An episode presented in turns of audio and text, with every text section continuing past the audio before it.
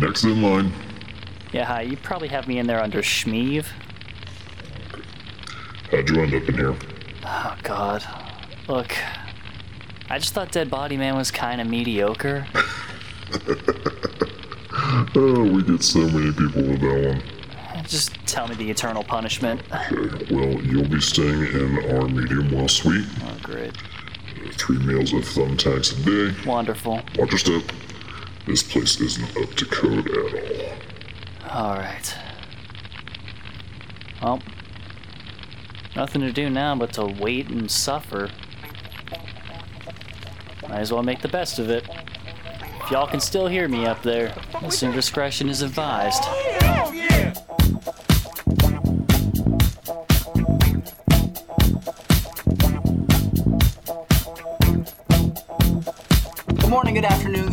Good juggalos, juggalettes, and those who don't identify as such. This is Juggalo Judgment, where two friends take time out of their busy schedules to sit down, listen to, and analyze music of the Juggalo variety. You're joined by your hosts, Mike and. Hi, this is Shmi from Juggalo Judgment. You may recognize me from such hits as Juggalo Judgment Episode 0, What the Heck is Juggalo Judgment? Jug- Juggalo Judgment Episode 1, Carnival of Carnage, Juggalo Judgment, the board game, Juggalo Judgment, the movie, the game, and other Juggalo Judgment related activities. Do you have that written as a script? Uh, no, I was going to, but uh, then I forgot because that's what I do. And I was just like, as you were coming up to it, I was like, shit. So, this is uh, this is another episode of Juggalo Judgment coming at your ears. I feel Uh, like we just did this. for, for- yeah right um for returning listeners thank you very much for continuing on the journey and for uh, for people just jumping in for the first time uh welcome aboard this is really uh, this is really fun for us to do It's good and to have it's y'all. so fun it's so fun that every now and then somebody decides that they want to join in on this fun They want to invade our fucking space. it's it's like it's like america when it started out and and Whitey's Throughout just the entire existence of everything. its time on Earth. Exactly. Yeah, no, that's actually why I hit you guys up. It was kind of in a racist way. Yeah. Oh. oh whoa! Whoa! Yeah, that's true. That's a th- that's Shit. another voice, a third voice on this podcast. I DM'd you guys and I said, hey, you know what? I'd like to invade the podcast kind of like, you know, the US invaded like all things in a problematic way. What?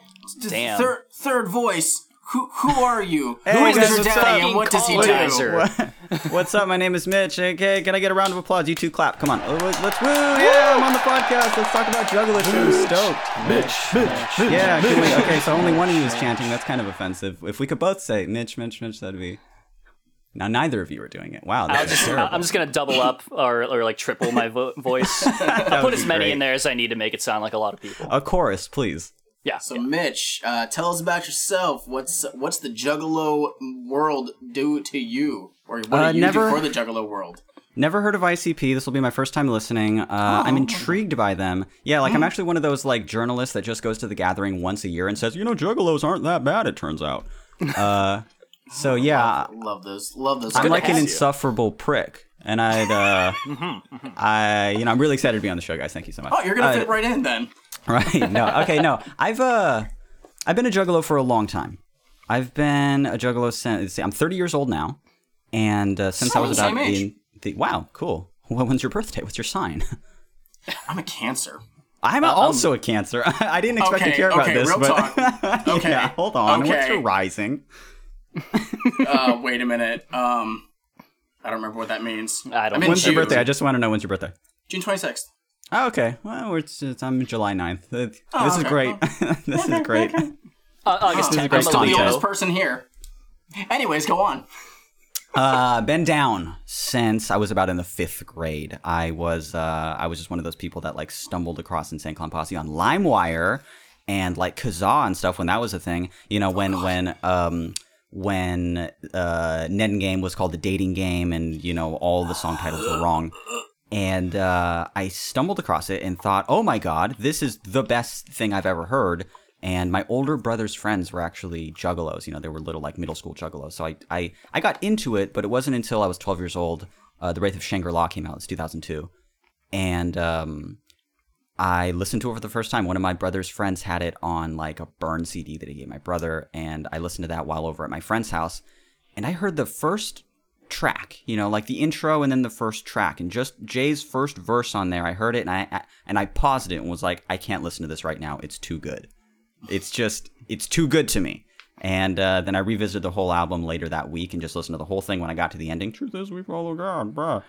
Uh, blew my mind, blew my little twelve-year-old mind, and have just was just down ever since. Very down, like just wearing face paint on the on, on the weekends with my friends. Just got all of them into it. I have I have embarrassing stories about me like holding up signs in the town that I lived in that says "honk if you're a juggalo," and I'm like wearing ABK face paint.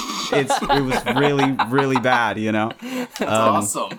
Then uh then in high school I was like I'm too cool for this shit. Like I'm not a juggalo. That's embarrassing. I'm emo now. I'm scene. you know, this is the this is the era of MySpace. This is the era of all this stuff. And I I uh so I completely ditched it and would just kind of poke fun at it like the rest of the world did. And I regret it more than anything because once I hit like my mid 20s, I was like, what the fuck are you doing? This is the coolest shit you've ever been into. This is the just the lore of it all, the story, the the everything, even just the music. It it's fucking good. And you're an idiot for being embarrassed by this shit. So I just been super loud about it since then. And um yeah, my fans uh, all think that I am joking. Uh, at least they did for the first few years, and uh, you know, because I make music now and I do it for a living, and I feel very, very lucky. Uh, but it's not juggalo shit at all. It's just depressing indie shit. I, I listened to a little bit of it just this morning. You got like that, like if David Gilmour went electro. So y'all know already that like my job on this show is to make very questionable comparisons between things that usually aren't alike at all. I'm the only person that hears them. And in this case, it was actually just because when I thought I was listening to Mitch's regular work, um, it was actually a collaboration that he did with somebody else, which sounded that way. Uh, his own stuff is very weird, cool indie shit, and you should go listen to it. Um, don't listen to me ever when I'm trying to explain what something sounds like to you, because whenever you go and listen to it, you're just gonna be like, "What in the fuck is this guy talking about? He's the worst," and you're right. So uh, back to the episode. Sorry, Mitch. Thank you, man. That's cool. um, but uh, yeah, I still get like I just get DMs every single day from fans who are just like, "Hey, this I saw a Juggalo meme recently, and I wanted to show it to you." And it's just like at the expense of Juggalos. I'm like, man, this is whack. This is me.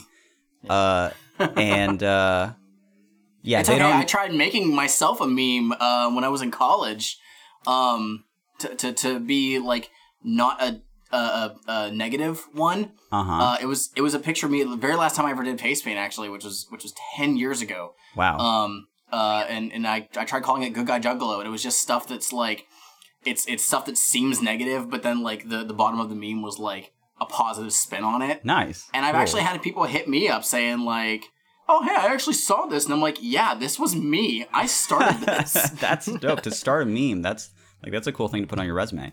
yeah. Yeah. So it's it's really interesting whenever I hear about the people who left. You know, they were big fans of the music, Mm-hmm. and then they stopped, and then got back into it. Um, you know, anytime I hear, uh, I see people who quote unquote drop the hatchet. Um, it's like that. yeah, that, I had I had people tell me like when I started listening to the music, like, "Oh, you're gonna grow out of it. It's a phase for you." And I was like, "Nah, I don't think so." And then fucking, it's it's 15 years later, and I still Right. listen to this music like religiously. um, and and it's it's just really interesting. I, when I used to work at my um this job that I uh, was at for six years, um, somebody saw that I had uh, I was wearing a Hatchet Man one day. A guy who was working in the same department as me, he lifts up his sleeve and he has a Hatchet Man tattoo. I and I'm love like, when oh, shit like that awesome. He's like, no, I don't talk about it anymore. Huh. And and yeah, so he was like, I'm trying, I'm waiting for when I have money to cover it up, and I'm like, "Pfft, okay, fine. yeah. And then meanwhile, one day he's freaking rapping "Blam" by Jamie Madrox like word for word. I'm like, God damn! yeah. like, why would you stop that? But I mean, it's it's whatever. It's the way I see it is if you're if you're enjoying the music and you do what you can to have to, to feel positive about it, you don't let it affect it, in, it let let it affect you in a negative light. Then there's nothing wrong with it. So. Mhm. You know, it, it's cool that, that you jump back onto it and, and have continued from, from then on.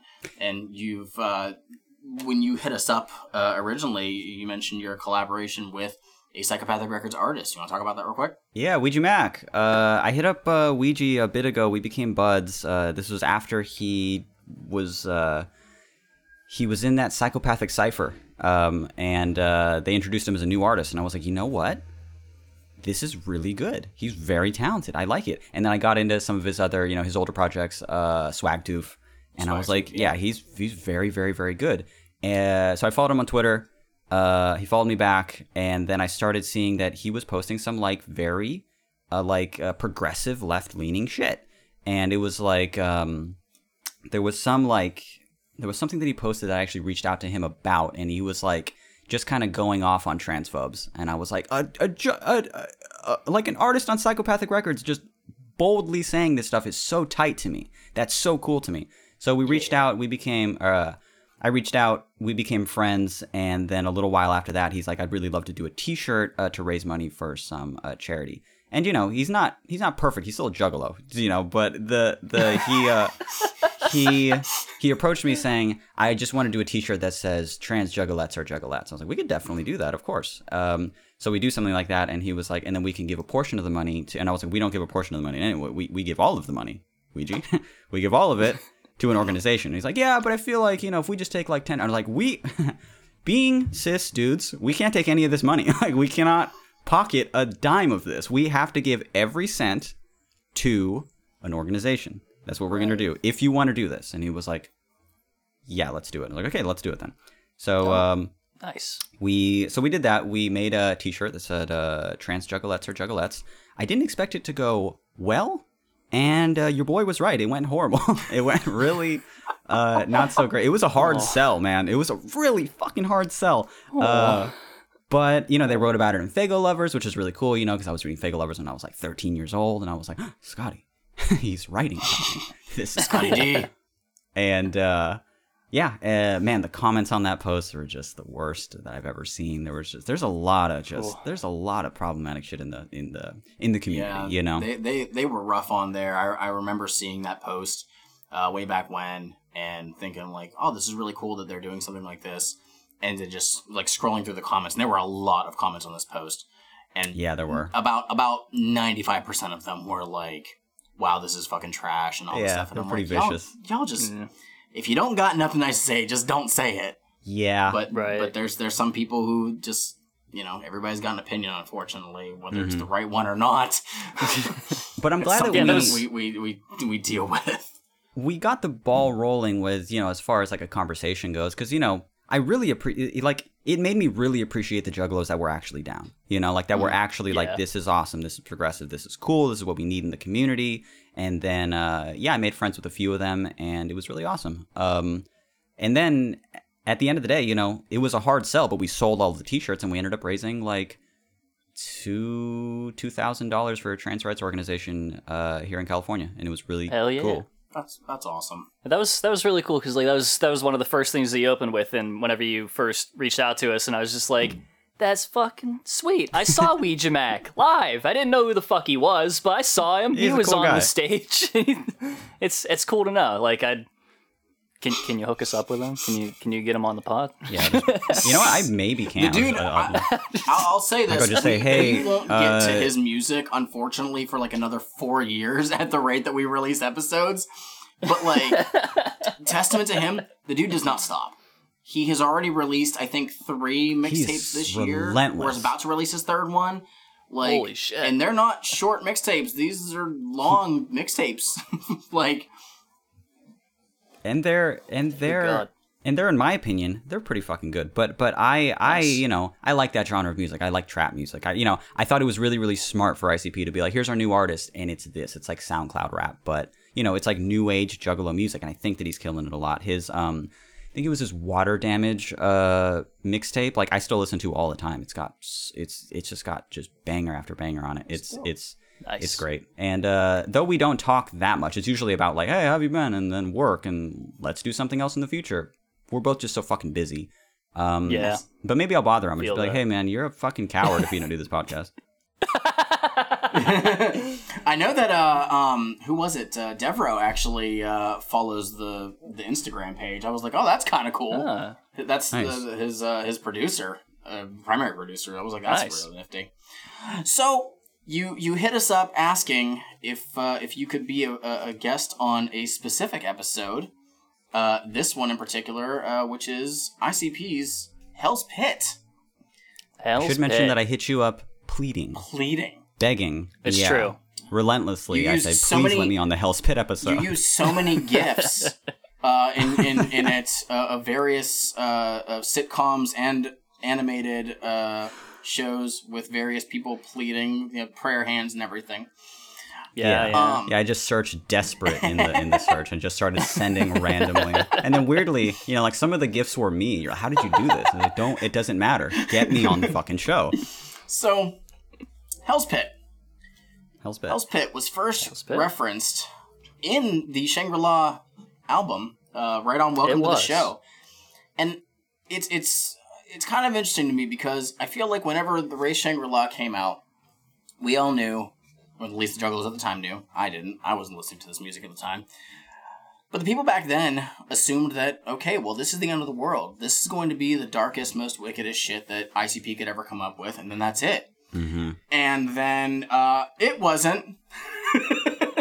that was not Work of fucking art. that was not It's the beautiful. case, and and we when we talked about it, fucking love that record. It changed my mind and became my favorite Joker card. Um, Oh, shit. It, it took over Jeckel Brothers. I still love Jeckel Brothers, but this it, it took it took precedent. But aside from the track Hell's Forecast, there was nothing else, quote unquote, like dark and wicked. Um, No. I mean, there's a couple tracks like uh, Murder Rap, but I mean that's a cover, and Yeah. the staleness, but it's kind of them, kind of making fun of it in in a, in, in a way. Right. it was a very fun album overall. but they did announce that Hell's Pit was going to be an album that would come out. I think it was supposed to come out in 03, and then it got pushed back. But this is a, a record that I think this is what people wanted the Wraith to be. Mhm. Um, Think so, because where the Wraith Shangri La is super happy positive, this is not literally at Mhm. all. it's very not that. Nope. Nope. Nope. Um, this is the darkest record that ICP has made, I would say, up until 2015. I texted you after my first listen of mm-hmm. this and actually said they finally did it. You have you have referred to different projects of Psychopathic Records as dark through for a very long time, and every single one I'm like, this is just them being murder clowns like they always are. and then I get to this and I'm like, they they fucking did it. I, I This gotta is dark, hand it to them. They've done it. This is dark. This is bleak. so this album released in 2004 um, there's two different versions of it the tracks are exactly the same but they did come with dvds similar to the wraith shangri-la um, the one has the bootlegged in denver um, tour concert dvd and the other has uh, i think there's another show on there but it also has the bowling balls video which is notable for being a i think f- at one point it had the record for the longest music video at like 24 Oh. minutes long because it was essentially a mini movie. But it also was filmed in 3D. It has 3D glasses in it, and um, it was filmed in HD. So that was like a big testament to them. It was a pretty decent sized production. Um, and uh, unfortunately, the version that I have does not have the, the Bowling Balls DVD. But we will talk about that music video whenever we talk about the Psychopathic the Videos DVD because the video in its entirety is on there, um, which Oh, is pretty cool. Neat. The the uh the version that I bought um when I was uh, 14 uh was the uh was the 3D bowling balls Mm-hmm. movie version and, and I loved it. I um in fact I still have um I still have that DVD somewhere in my house. I don't think I still have the 3D glasses, Mm. but I watched the fuck out of it. You know, I, I was like, this is very, very good. Even though, you know, looking back now, it's like, it's up there with any B movie, you know, It's it's but not it's also amazing, like horror. but it's Yeah. for, for what ICP was able to do with their own production. I think it's really well It's incredible. Yeah. So yeah, I I, I totally uh, I totally get it. So yeah, um, it's it's inter- like whenever they released the CD too, is they had I think two different stickers that determined which it showed which version of the DVD you got. Um, but nowadays they don't have that. So I have another cop. I think I have actually two more copies of Hell's Pit. One was from the uh, the first six box set that they released, and the other one was from the stupid mystery box that they did like two months ago. Oh yeah, yeah, to yeah. 10 CDs for 20 bucks, but they don't have the stickers on them. So I don't know if I have one of the bowling ball ones or not. And I'm not going to bother opening them to determine whether or not I do. They'll probably just get thrown away or given to somebody. I don't know. But yeah, so this this record uh they worked on it for for ages from what it seems like. But I think at this uh if I remember right at the end of um you said before that you had listened to the um the Behind the Paint audiobook. And I believe Yeah. that Jay briefly talked about, um, you know, around the Wraith era, um, and just after that, because it ends around the Wraith, um, is when he, uh, Shaggy, I think, was going through some problems. Um, he was he was drinking a lot. Um, Yeah. So obviously, this was a, a different uh, mindset that he would have been in. Maybe whether it was you know lack of focus or, or anything like that. But Jay, um, I believe he said like he didn't want to make this record, um, but it was kind of something that he had to do, and as such, he had to put himself in a really, really like dark mindset. I think I remember reading somewhere that he said he he watched a lot of like murder documentaries and and shows that that like exclusively talked about that, which I mean, that's if you if that's all you do, that's gonna mm-hmm. put you in like a not good headspace, and it's gonna make you feel like crap. And I think it does Yeah, show he- throughout this record. He said similar things in the past too about um, Dark Lotus. Is that he'll uh, he had mentioned like I I don't even like performing the songs like they're just they're just too dark. There's too this or too that. Uh, which is funny. I think it's the albums he doesn't want to uh, write or record or perform that I like the most. Somehow I'm just like, yeah, this is awesome. This is very good. Thank you, Joe. That's, That- that's that similar happens like Bizarre. Bizarre. Like it was just records that he just did because they had to they wanted to get out of their contract. And so Right. where I mean we kind of joked about it like oh were they phoning it in? But meanwhile like I love the album. yeah they're they're they're, They're great. I mean there are some some low tracks on there don't get me wrong. of course. But Uh-huh. there's some of like their most popular songs in there. Let's Go All the Way is absolutely fantastic. It's kick Mhm. ass. Uh, great cover, Tilt a yeah. Whirl is wonderful.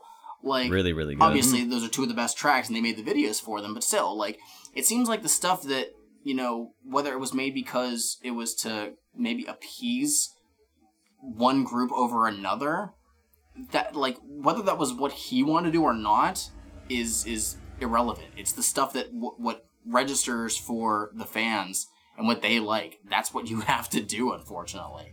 And this is a record where only a handful of these songs I think are are performed uh, regularly at concerts.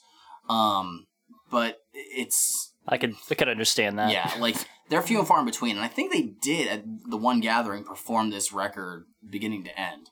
Um, Oh, but I. Nice. cannot remember for sure.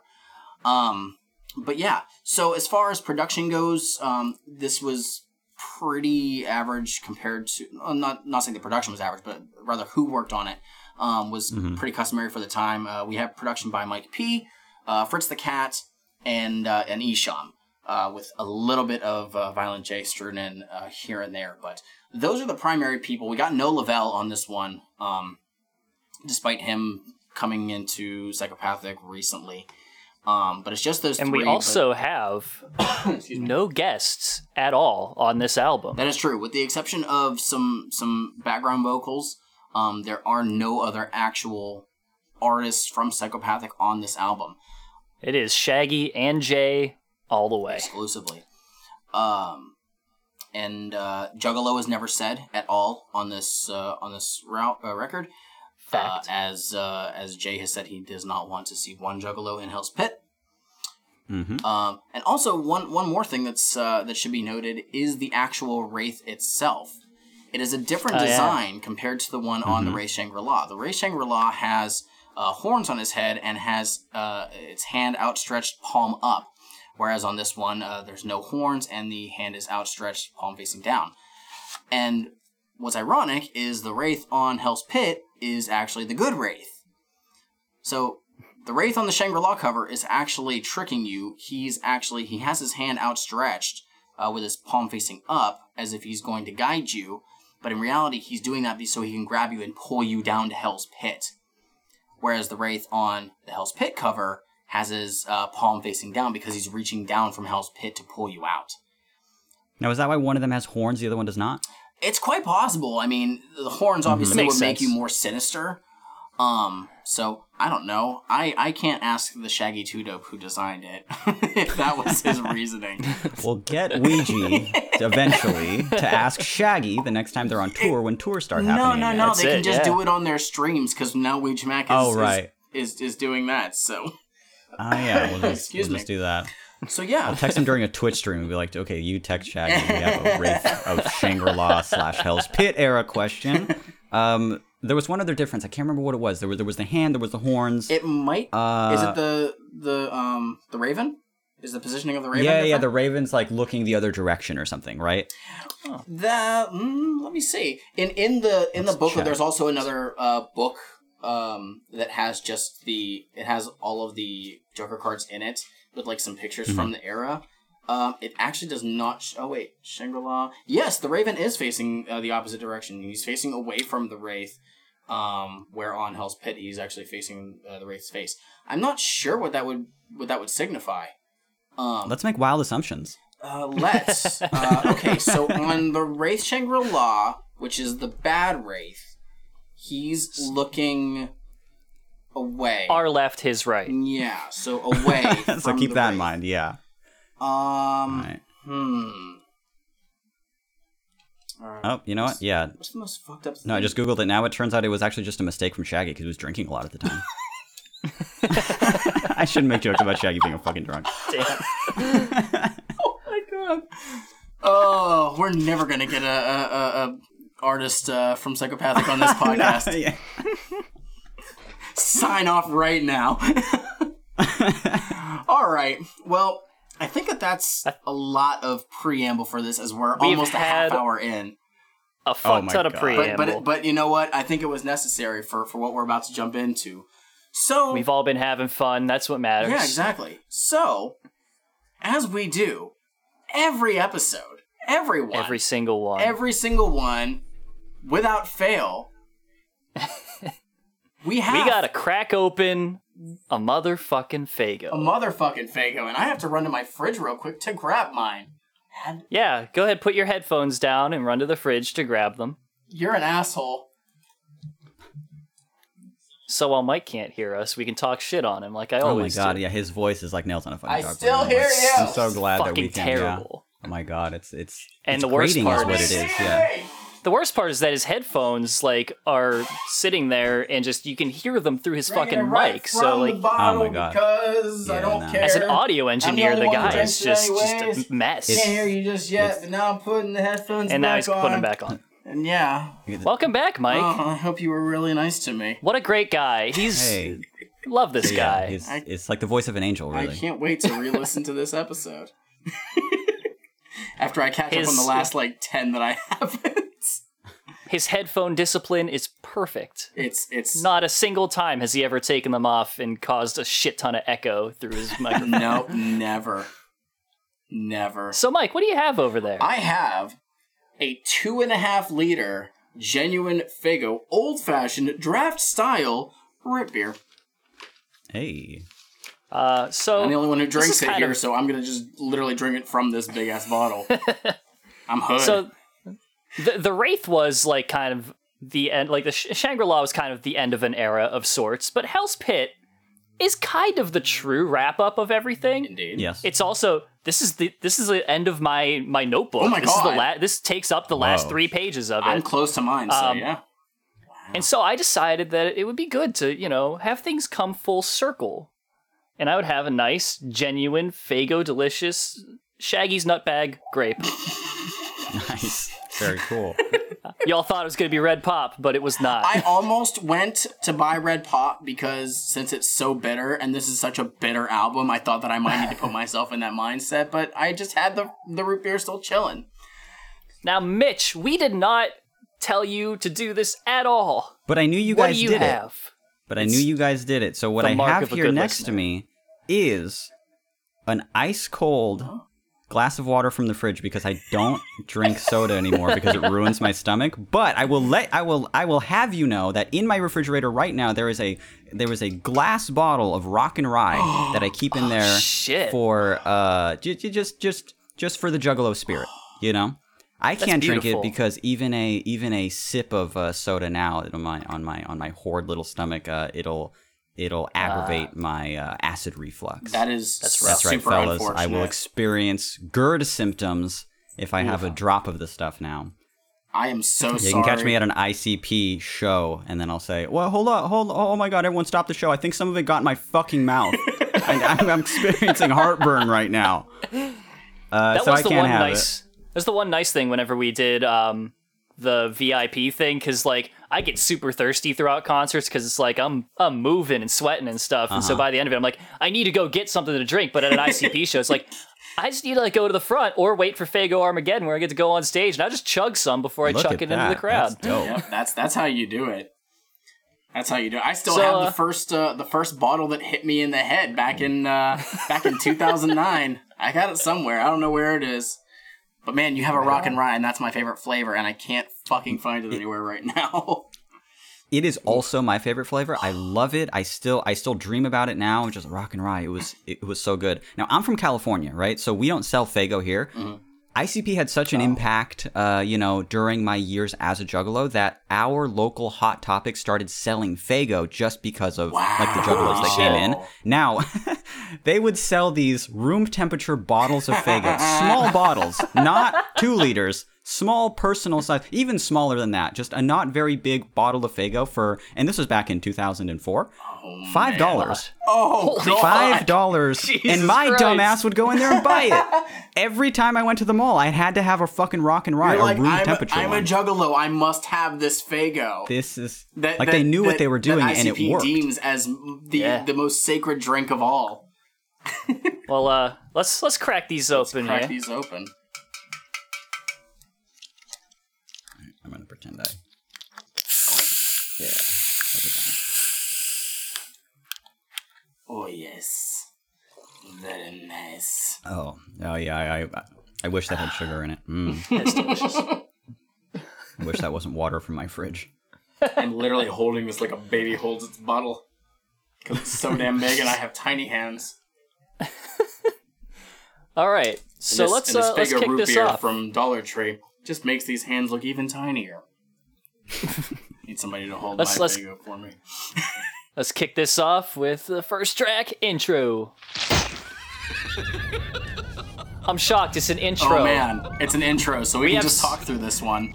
We got some And back it's called masking in intro too. It is. It is That's funny. so. Got anything on those back masks, Mike?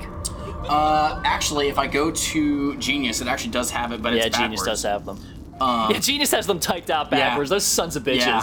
Um, so give me a second, and I will double check. Uh, intro Hell's Pit. It's convenient.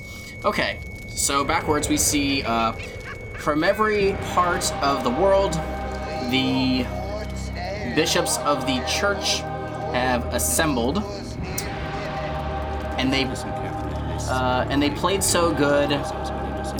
Crows brought back more that they had uh, stored four years ago.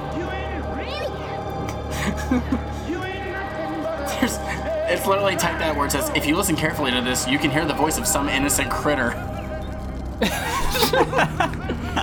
So this is gonna um, in Everybody, In 20 we have seconds or so. Okay. oh yeah, Okay. So yeah, that's yeah. This is gonna run right into Walk into the Darkness. You get all this stuff and some fire crackling and this really sets a tone. We'll, we'll, we'll say that much. So we'll go in and walk into the darkness.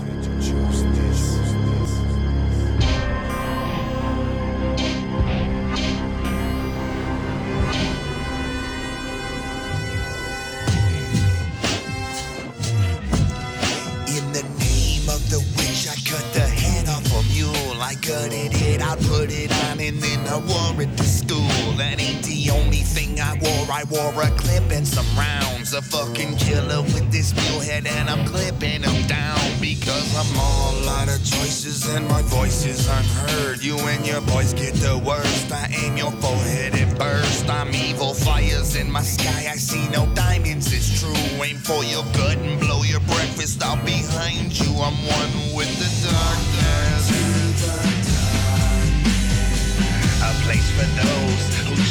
give a fuck less. We keep it nutty and bloody for everybody here.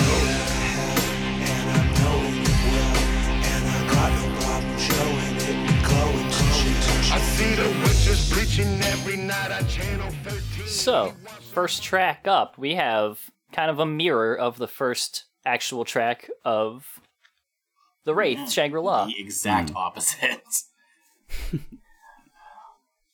It is, yeah, it's definitely not cheery. No, not at all. No.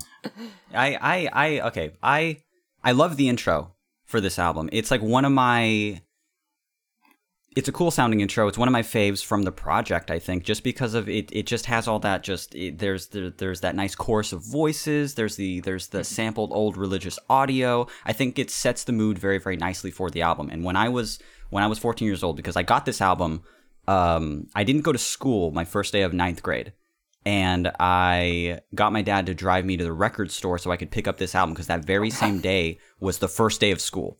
Right? I picked up this album. I went home. Your priorities are, Kicks are, are ass. were, were set.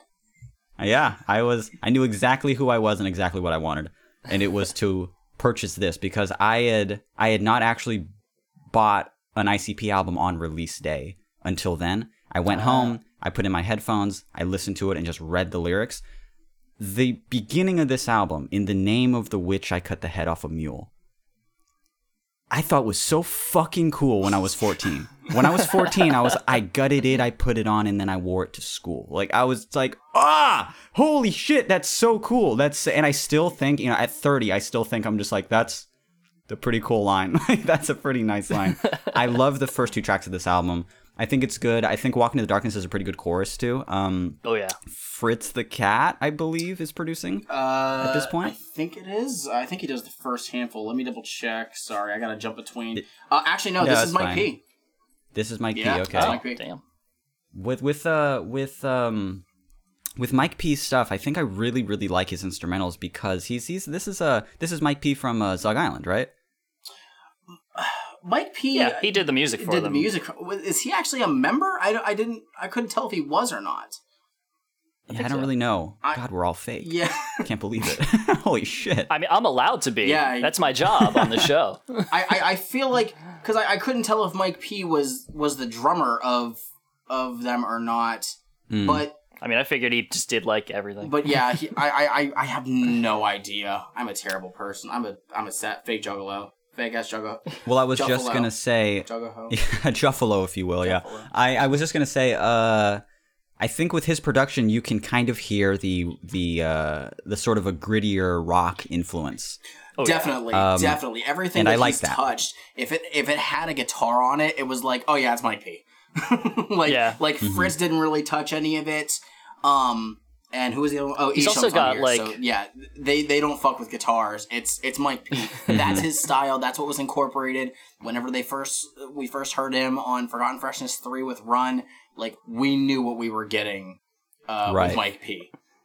Yeah, he Mike- he um he really at like his his concepts for a song too, just as like how a song should be worked out or the mixing of the vocals or anything like that. Like uh, Shaggy's verse in this song, it starts out with them sounding a little bit distorted, and then halfway through it completely goes away. Just little things like that, I think, add to the song's concept a lot, and uh, just kind of makes it fun to listen to if you mix music, you know, like because it's something I didn't notice when I was 14. I was like, "Ah, they're rapping and it's dark." But being 30 and listening to it, I'm like, "That's a great decision to make as a as a producer." Yeah, you know, it like adds- it that's a really really cool thing to it. do for the verse. Yeah.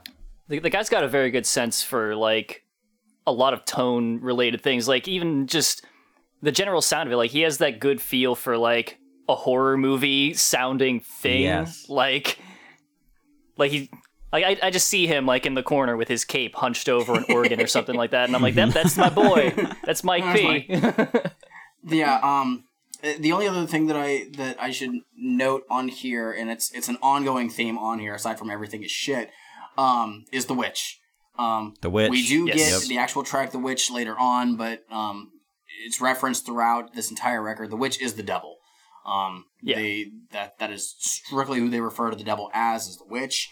Um, and that's an interesting choice to me, but it's for for however many times that ICP has sometimes tried a loose concept, a, a loosely held together concept rather. Um, this is one that actually works throughout this album. Um, Mm-hmm. I they fully agree. Stick with it the entire time, and Mhm. and I, I'm okay with that. It's just it's almost jarring Yeah. at first to hear the the, the name the witch. Um, Right. And it's only mentioned, I think, uh, at the beginning of Jay's verse on this track, but it's it's a, a common theme that we hear throughout the rest of the album. So at least it's I, I will have here. I'll have a very important question to ask about that later on in this album. Okay. And uh, I, I, I think I think we'll, it'll it'll be one we can have fun with. Okay. But yeah, this this track uh, in particular, I mean, like it's it's like the very beginning. I was just like, wow, they are not presenting as like goofy clowns in this. Nope. This is this is definitely working for the tone that they want to set. Like this is you know evoking like school shootings and stuff like that. You know, like very just. And it, and it This isn't supposed to be fun No, anymore. a- again, I think this wasn't meant to be a record of oh, let's have fun with this. It's no, we Right. there's a re- we have to make this. Let's just do it and get it over with, the best that we can. And I, I don't think I, I think there might be like maybe one track, maybe two tracks on here that has anything remotely quote unquote silly. This is not. Right. It's it's not like well I'll, I'll say it right now. This is not. You know what? No, no, no. I'll hold off on that until the very end. I'll, I'll do that. Yeah. I, I think I know where I want to go with it, and I'll make a quick note in my in my book for it. But yeah, I'll, I'll I know I'll, I'll say something say at the end of it. So I got nothing else on this track. All right. All right. Uh, we can go on to track number three. Cool. Suicide Hotline. Suicide Hotline, may I help you? Yeah. Uh. Well, I'm about to fucking kill myself. Listen, you don't want to do that, okay? You don't want to do that. I'm gonna. There's so many fucking reasons why I don't even need to be here anymore. There's I'm no gonna put a slug in my fucking head. You don't want to do that. You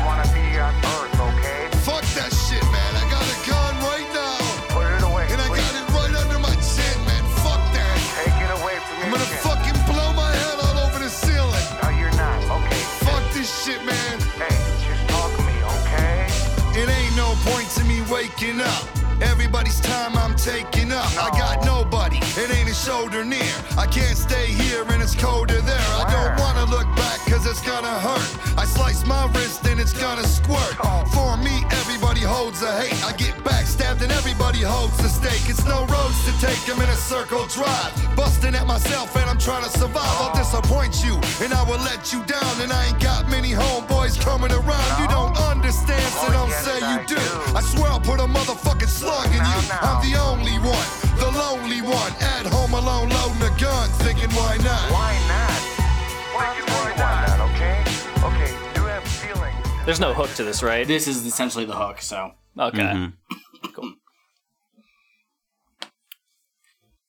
Suicide Hotline, and we have. I'm I'm gonna be like referencing these a lot throughout this because I feel like a lot of this album calls back to other albums and stuff. Like this, I consider a callback to Milenko, um, in a sense. I mean, yeah, it's, it's the second appearance of the Suicide Hotline, but this guy is not Jay. no, this is Shaggy. Uh, it's Shaggy. And Shaggy is the Yeah, operator. yeah, yeah, it is. Oh shit! And he's doing such a funny job here. Yeah. He's just really just like rambling about just hey, you know, when you have loneliness in your heart, and I just, you know, like it's almost kind of, it feels almost kind of uh insulting. Yeah, it's kind of right. patronizing. Like it's yeah. Yes, yeah, and I think that's at least a little bit funny. Uh, The the you know like this is like it's weird to call it a fun song. This isn't a fun song. It's dark Right.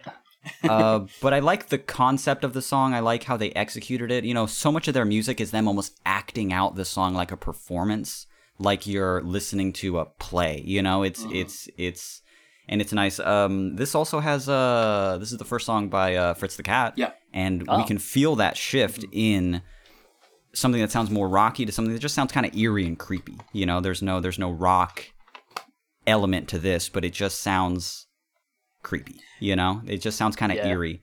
And um, a thing that ICP does, uh, particularly Jay, um, and he does it a few times on this album, is that uh, there's sort of this like lyrical crescendo. You know, there's like this growth that says, okay, here's where we're starting. I'm fucked up. I want to kill myself. I want to do this or that.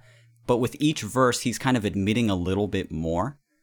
Um, until uh, you know, the last verse of the song, he's like, "I dream about cutting heads off with a shovel," you know, and then you know, but and then you hear Shaggy's response to those things being like, "Yeah, it's okay. Oh, it's fine." To kind of being like, "What? Holy shit!" Um, and that growth is very, very cool because it's really good for storytelling, right? To just be like, you think you have it all in control, or that you understand, and it just gets worse and worse and worse. But um, it's worth noting that you know the song has a happy ending. Uh, so that's kind of cool. In a sense, it does have a I happy don't know ending. if it does. it's it's kind of left up in the air, but still. Um, to what you said about uh, about there being kind of a crescendo, it also um, it's it's both between Jay, it, what he's saying, and also the, the instrumental itself. That final instrumental, uh, or the final uh, verse rather, the instrumental has changed a bit. Um, and it's it's a little bit stripped down, but I think there's a, a bit more with the percussion that seems more pronounced. Um, and it's it's like a reflection of Jay's psyche, like as he's trying to say it. Like it's it's kind of subtle, but it does it does sound different than what the first two verses were. So I mean, I, I I totally like I agree with everything that you said on that one. Um, th- this is probably probably the fastest track, fastest paced track on this album, I think. Um, and uh, it, it, It's it- up it's up there at least. Um, but man, the the the character that Jay's portraying here really got a raw deal for most of the shit. Right? Yeah. a little Like, bit, yeah. This is a track that I mean, whenever he- the the the, the concept of suicide is is there's nothing positive about it. It is depressing. It is bleak. Everything about it. And this is a track. This is one of the few tracks that I've seen them perform live in concert. Uh, they've they've done it at random shows, um, with with just Jay standing there with red light on him. Uh, Oof. you know, kind of like he's like he's holding a phone up and and whatnot, or holding his hatchet and shit like that. And Jay's just or Shaggy's just off somewhere, probably yelling in the back because that's all Shaggy does. but this uh this is a track that I mean, as I've heard it more and more over the years, I've grown to enjoy it more. Um, and I think it's just a- a matter of when I was younger, I didn't care for this album all too much, and I got it later than than you did, Mitch. Um, I br- I got this album probably towards the end of high school. I think I might have been seventeen or eighteen years old when I got it. Hmm. Um, and there was I wasn't like a depressed kid. Like I had some stuff that like kind of sucked, but this album didn't really resonate with me back then. But as I've g- gotten older and become an adult and dealt with you know life, uh, more of these songs kind of just hit different now. And so some of these tracks like this one, I'm just like, man, I fucking get it, yo. like it's Yeah, yeah, fucking rough. Um, Oh yeah, there's uh like whenever you talk about the different verses and stuff, like it's it's very interesting how in in the first two he's talking about a lot of the stuff that's like gone wrong for him and you know how how life has just kind of fucked him and stuff. and I, I find it interesting where he gets into the third one, uh, where he starts talking less about like like the material things that you can see that happen to him, and then he starts talking about like the effects more of just like depression that, that like what it What has the effects that it has doing. on people like His mental not being state, able to yeah. hold his memory and all that stuff and Yeah, sad lines. I mean, just like Oh, the yeah. line "I don't hold memory for more than an hour" is really sad to me. it really is. Yeah. It's it's right what and specifically the line I ain't halfway there and I'm all out of time like Yeah, whew, at being 30 now right. I'm like shit God damn it. Oh, and and the uh this is the second song in a row that mentions the witch. That is Oh, true. yeah? Um, Look, look yeah, at at that. the very end of uh, in in the last verse, um, is it in the last verse where he says talking about the witch, or is it in the second? No, it's the second one. Uh, get this: the witch has made my chest its permanent nightly visiting nest. Yeah, Right. the which I think, which my chest is permanent nightly visiting nest. I think that that's a direct reference um to um, uh, fuck, uh, like sleep paralysis. Um, Yeah, you know, I, I brought that up later because he he talks about that a lot. Yeah. Like that is that is a common theme with whenever he brings up the witch of them like Right. being on his chest when he's sleeping and stuff. I'm Yeah, like, I or, think like- Jay has experienced sleep paralysis. Yeah. Yeah, for I sure. mean, he, he- he has a lot of panic attacks. Yeah, from from from the tour from Milenko where he you know kind of went nuts and cut off Yeah. his dreadlocks and stuff. Like that's why he started taking you know the his antipsychotics and stuff like that stuff to help keep him more grounded. And I mean, I doubt that it was really as much a problem during the actual time of the Wraith because he started smoking weed. but um, but who knows? I mean, after that, like with with touring after the Wraith and whatnot, and you know, anybody's mindset is gonna you know change over time um, from various reasons. So maybe yeah. he was experiencing them again at this period of time. I don't know. Mhm. I would hope not because that shit is not cool. No, it sucks. So- That's bad. yeah, this is a track like it's bleak, but I mean, yeah, I mean we're track three and we already know what we're in for. hmm Yeah, I- I, will say the end of it. While one could spin that into a positive, I kind of listen to it and I think that it's it's kind of a reflection of the also the way that people who are depressed can be pretty good actors. It- I see like what when you're it comes to dealing with people close to them. Yeah. It's freaky, like because he just like. I mean, we could play it, but like basically, it's, he just it's a bit, it's 180. says he's got another call and like it's his girlfriend or whatever, and he's Yeah. like just talking all sweet and you know like Yeah. everything's Hey, normal. Yeah, it's and he was he was like just about to pull the trigger too. He was just about to kill himself, and then that happened. So yeah, yeah, I could see that. How it's just like it's not like it's just not a problem anymore. He's just he just didn't do it then. You know, Right. Yeah, and it is sad. it's it's. Uh, there's so many ways that could go. Mm-hmm. But man, all right. I think uh, I think I'm good to move on to the next track. Let's kill some preachers. Track four CPKs. Stop it! Go ye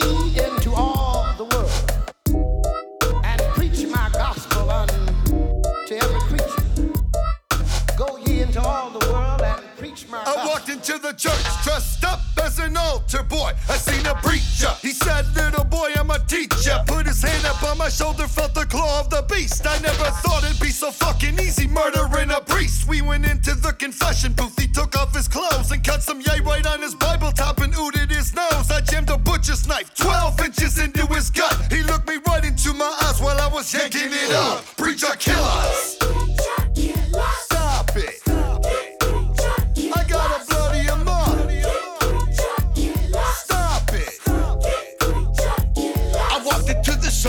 CPKs. We have us a track that this one to me comes off a little odd for this album because I could see this on any ICP album.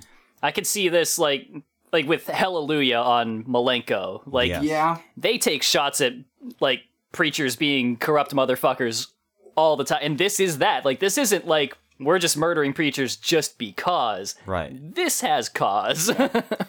I um, I'll, I'll be straight up. I never cared for this one.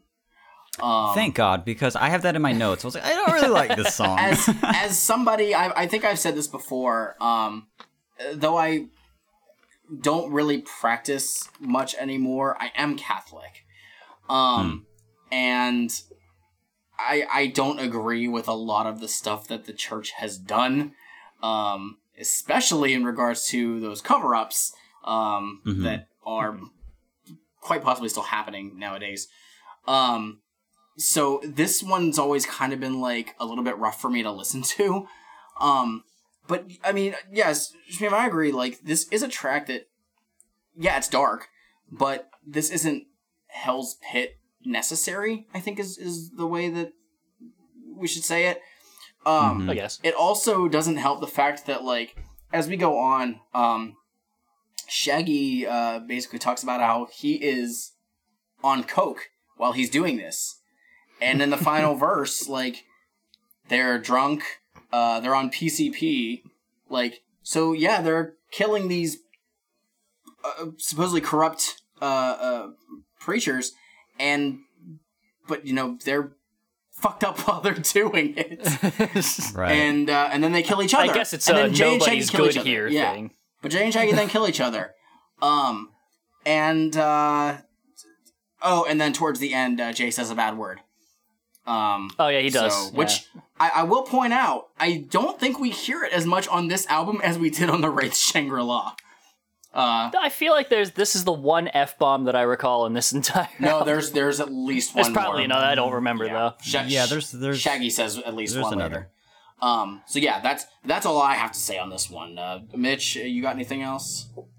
Uh, it's I don't like that song. That's what I have to say. You know, it's it's very uh, I just it feels out of place on the album. You know, it feels Yeah. okay. So when um prior to this album coming out, whatever gathering came right before that, um during ICP's seminar, uh there was a clip online that I saw of of Jay um spitting some of his first verse or like his entire first verse to this song. He's like, this song is called Crooked Preacher Killers, blah blah, blah. and he was like giving a you know he was explaining how this is just a really dark album and this is a song called Crooked Preacher Killers, and he does his whole verse, but he does it just completely a cappella into a microphone and does it very dark and gritty. And I, I was really excited. I was like, wow, this is awesome. This is cool. And then I uh I just remember uh hearing the finished song when the album came out and being a little bit disappointed because it just sounded so kooky. It just sounded so like everywhere all over the place and it sounded like it was trying to be very fun. I just don't really like it that much. You know, like the only theatrical cool part at the end, kind of for me, is when uh, Jay and Shaggy kill themselves because there's that kind of an audio clip. Boom, boom. Um, they're really good at things like that, and I think that that's good. But I, it's just it's very skippable on the album for me. But it's also not very long, so you know, I'll I'll listen to it, I, but I don't love it. I feel that. I mean, it, um, this is probably the as far as like how instrumentals go, and this is another one that was done by Fritz. Um, Mm-hmm. This is probably one of the more left field ones. Um, Yeah. compared to the rest of the uh, the rest of the album. Um, This almost feels like it could have been like a mid Tech Nine track. Actually, there's something weird about it that Oh, like man. ticks in my brain. oh, this totally like the instrumental of this could have easily been on like Anghellic. Oh, Yeah. that's oh, I didn't even think about that. Oh, oh, I don't even know if I like the fact that, that that's been brought up to me now. Send this beat to Tech Nine and ask him to rap over it like he would have rapped back in 2002. Oh my god. So, uh, should we have anything else on it? That's all I got. All right, let's just move on then. Track five, Truly Alone.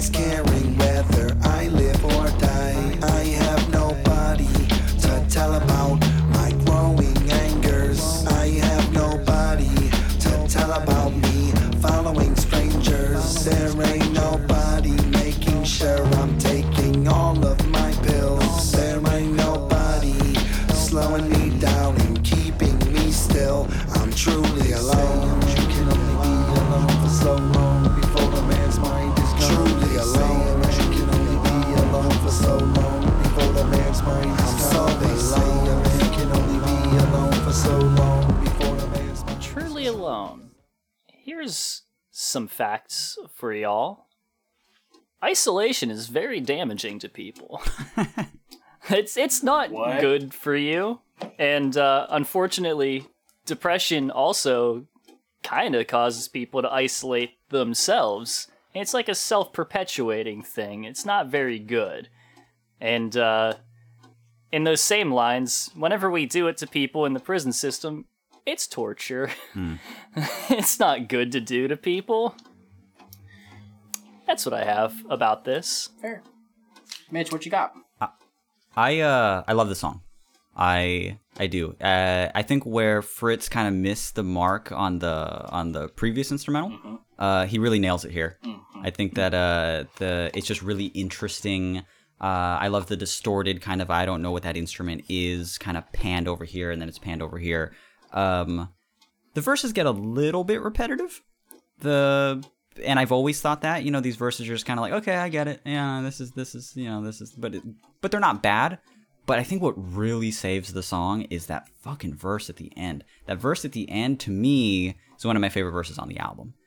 Um, and um, I was listening to this album with a friend last night, actually, because I was on the phone with somebody, and then I was like, "Hey, you know, what? I can't really talk tonight because I have some homework to do. I got to listen to an ICP album and take some notes." and she was like, "That's fine, that's fine." I was like, "Well, you know what? If I actually set up Discord, I can have us both listen to it if you wanted to experience an ICP album for the first time." And for some reason, I have the best friends in the world, and she said yes. so I, I was all right, cool, let's do it. Um, and she actually pointed out something really interesting about this, and she was like, "It's uh." It's interesting that in Suicide Hotline he dreams about killing people with a shovel and then goes and does it on Truly Alone when he snaps. Oh shit! And I go, "Hey, that's for I I don't know if that's purposeful, probably not, but it's a cool it's just a cool concept for the album to say I talked about this once here and then here I am doing it here. I'm, I'm having these dreams here and here's it actually coming to life here. There's the witch and then the witch is over here. It's just I think they're really good at stuff like that and it makes the album as a concept album, something to listen to from start to finish. Really interesting, really fun. Um, because I've been listening to this album for years and years. I have this album on vinyl, you know, and I spin it kind of often. I never noticed that. And then her on first listen, she was like, eh, "It might be something to consider." And I was like, "I'm, damn, I'm, I'm over here considering it." Uh, so that's kind of cool. But yeah, the verse at the end is really, really nicely, um, and uh, it's it sets a good tone for like the song coming up. Uh, because of like the continuation of this story. He's uh, he's he's he's lonely, he's lonely, he's lonely. He snaps, he does all this stuff, and then he just gets killed by police at the end, and then dies. You know. Um, but to me, yeah, this is this is one of my favorite songs on the album, but only because that verse at the end really saves it for me. I uh, it's interesting because this is a track that again I didn't really care for it much when I was younger, and now it's it might be one of my favorites on this record. Um, Nice. I actually don't mind how the first two verses are, um, because Jay Jay should not sing. Let's just say this. No. Um, thank, but he does relentlessly. thank thank God that they found Sin and Zug Island had a good singer, not necessarily a good writer, but a good singer. But this what he's doing in this song is perfect over the instrumental. The, the Oh, yeah. instrumental is very I would agree. subdued. There's there's nothing like and and the majority of this album is very dark and plotting, uh, with some exceptions here and there. Um, but this one just kind of it it drones on, but not. I don't want to mean that in a negative light. Like it's it's perfect for what this song is about, and Right. I actually enjoy the the way that Jay is is has the first two verses structured. Um, It's within his range. He's he he can he can manage singing within that kind of a range. and he's not Like, belting. He's, not Yeah. belting, which he can't do. He really can't He- do. and yet he tries so often. he just wants to sing all the time. Who is It's going fine. to tell him no? Go for Who it. is going to tell him no? He's Violent J, damn it. Um, he wants to have fun. but then Let him have fun. But then, yeah, we get that final verse, which is the customary uh, long Violent J verse that we would have uh, common from 2002 to about 2005, um, where it, it's it's a direct switch. Um, we don't have this soft spoken person who's just talking about you know the things that are uh, you know going wrong for him right now or what's what's in his mind, and he clearly does just snap, and his voice changes to be you know the darker gravelly kind that he has at this at this period of time, um, and just goes off. And his storytelling, I mean, people can can bash ICP for whatever they want. Okay, it's very easy to mm-hmm. especially you know if you're not in, in you know familiar with their stuff. But damn, Jay can write a good story, like plain and simple. Because this verse that's here, this final verse, okay, yes, it's longer than the first two, but what he's saying in there paints a very vivid picture that you know exactly what's happening. There's nothing surprising about it and that's it, it's great and it does it it does cap off the track really really nicely like i i it, it is a standout to me because of that it's it's it- Yeah. this one does have layers that that really benefits at the very end multiple times while uh, listening to this album with my friend who had never heard like a full ICP. I mean, maybe they had heard a song here or there, but this is you know an entire album. they heard dating game we were right? listening to it. Uh, probably not. God no. um, but but the uh, the they had mentioned multiple times uh, throughout the album that this is a really cool album to listen to just while like closing your eyes um, and just kind of laying in bed because it it's painting such a story the whole time. You know, like my mind is always imagining what they're saying, and it's like it's like a horror movie. You know, and I'm like, yes, well, that's that's the project. That's I mean, that's especially this album. You know, um, I would agree though. The the uh, though I called the verses repetitive, I also wrote down here that um, maybe they're sort of meant to be.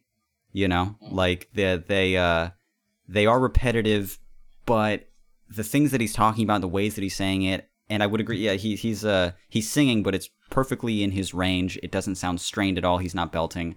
Uh, it's a standout song for me too. Word, word. Yeah, you really really feel like the monotony of that kind of life through Yeah. it as as you're going along. And the only the last thing that I had to bring up was just something that Genius has highlighted that somebody put an annotation for, and that's the blue light special line because they felt the need to explain what a blue light special is, which is is a weird thought to me because I didn't. I guess I never realized growing up that that was exclusive to Kmart. Like they were, they're like the store that made that, and no one else ever did it. So it's just like, who doesn't know what the fuck a blue light special is? I guess that's uh, that's regional, I suppose. This feels very um particular too, but I I also noticed while listening to the whole album start to finish, there's a lot of like references to like stores like that, I guess. There's there's either like Kmart or there's this other I mean they'll talk about convenience stores as well. There Drops and a it's- 7-Eleven here. and Right, there. right, right. So I was I was uh, thinking about that actually, Mhm. Oh, where a lot of times I I think I think that ICP where they they're talking they talk in the past about like the people that they aim for, like who they kill and whatnot, and they're all like Mhm. bad people, you know, and shitty people. But then like okay, we we we read and and talked about the Pendulum comic series, which was ICP killing a lot of demons in particular. This album is very like grounded in reality for Yeah. a, a significant portion of it. Um, I mean, the next track is is is throwing that out the window, but a lot Yeah. of this is is based in the sense of no, like this is the real world is a dark place, Mhm. and and there's no like holding back on that. So yeah. I totally understand why they're, you know, referencing, you know, the 7-Eleven or, or the Super Kmart and stuff. Like, Mhm. because it's like, you know, you don't know if, if you're going to, you know, interact with the wrong person at these places. Right. Have you walked into a Walmart? like, dear God, you say the wrong per- wrong thing to a person at Walmart and, you know, they're going to act this shit out. Except for, you know, a, a test model of a chainsaw. I don't think that that's going to be available anywhere. If you do manage to find a Kmart, you might actually run into some cryptids, though. the Kmart itself is a cryptid, honestly. so, so yeah. Uh, anything else on Truly Alone? I think that's it. yep. All right. Track number six. Every day I die.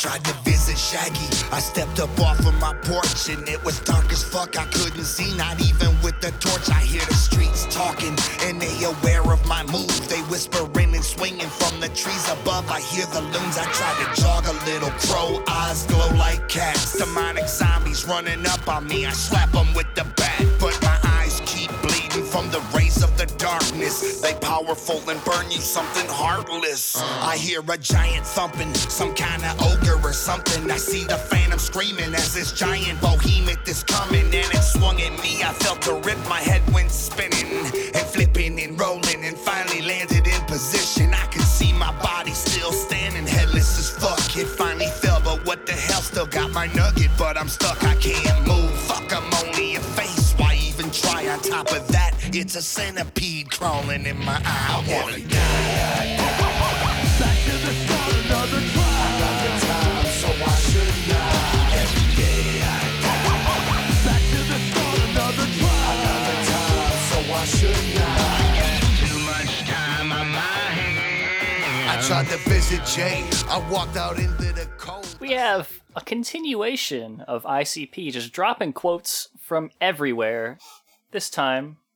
a Styx quote. and you may laugh about that, but I listened to it and I was like, that's rhythm, right? That is the rhythm. That is the too much time on my hands rhythm. You hmm. cannot take this one from me.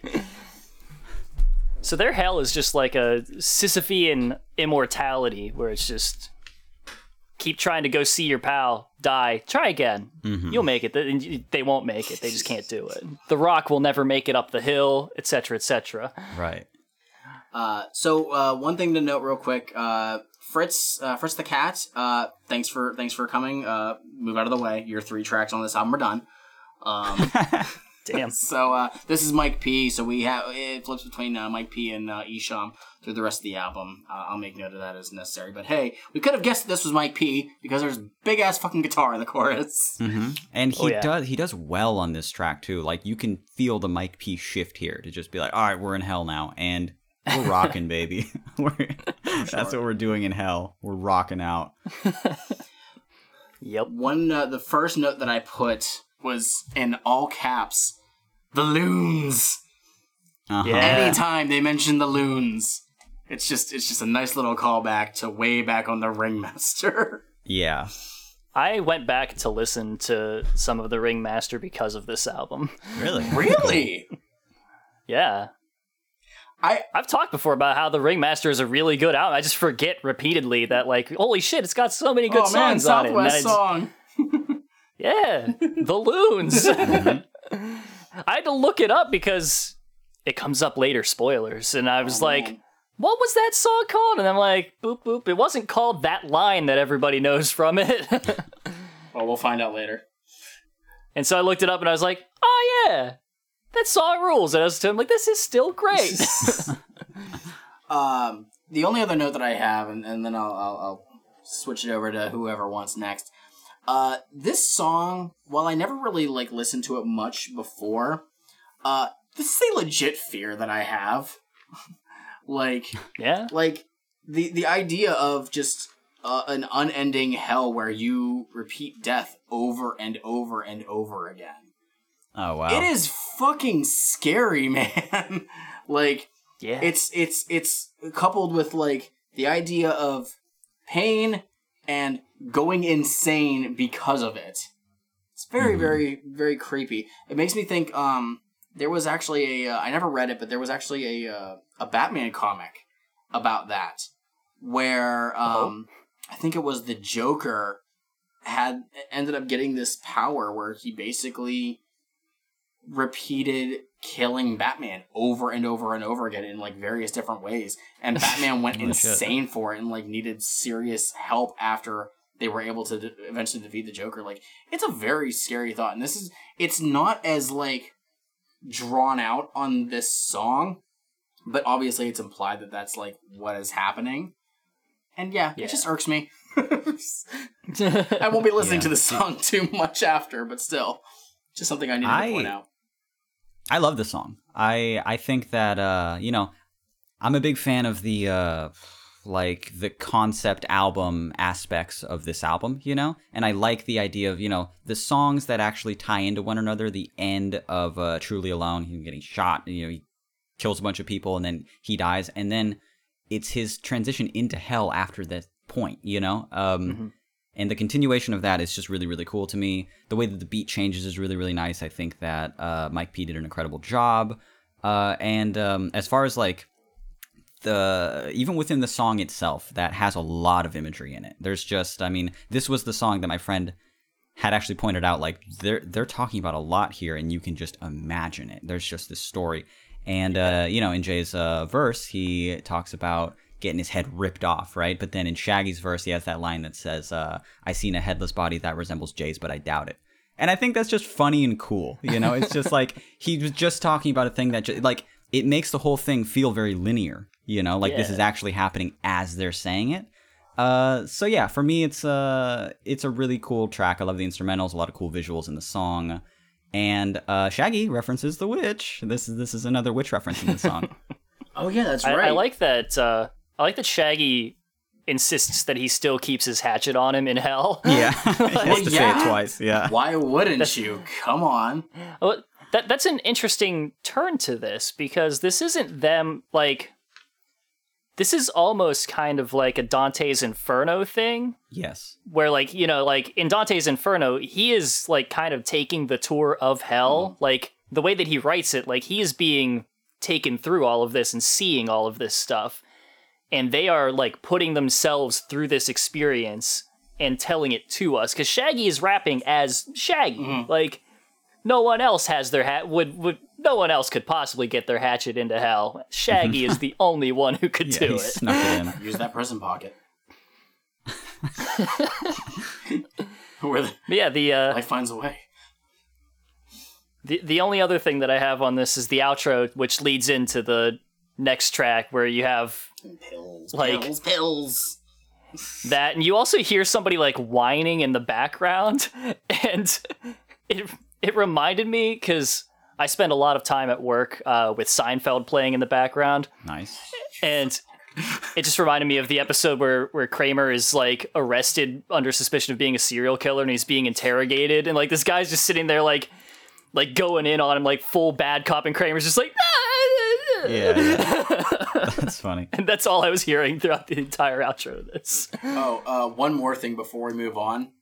Um, we are hearing so much Violent J. Yeah, Shaggy tons. gets almost no play on this record, especially not in Mm-hmm. the beginning of songs. Yeah, unfortunately think- he has all the second I verses think I so think we're he only hear him at I all. think he only gets like maybe three or so tracks where he's the first verse, and it's really disappointing. Mm-hmm. We talked we talked about Well, that I- so much, especially like early on, but it's like holy fuck. And we've come full circle. yeah, uh, real quick, Mitch, you mentioned about like you know you enjoy the idea of this like with the concept of this. Mm-hmm. Is this the most that they have stuck to a concept on a Joker's card album? I think yes. I think in my opinion, yeah, because you know the concepts will be loose. They'll kind of be introduced at the beginning of a Joker's card, and you know the story of each of the Joker's cards is they're all very similar. They're all just like judgment. You know, hey, Don't you be a piece bad? of shit. Yeah, exactly. And then, hey, turn the crank. Where, where are you going? And then this, but then they're just like, oh, but this guy judges you. Where are you going? You know. I feel Um, like I've had this rant on a on an episode before. but uh, the actual concepts of the album, you know, they kind of sprawl out from there. You know, like they're about anything, and then there's kind of a wrap up at the end. Sometimes, sometimes there's not.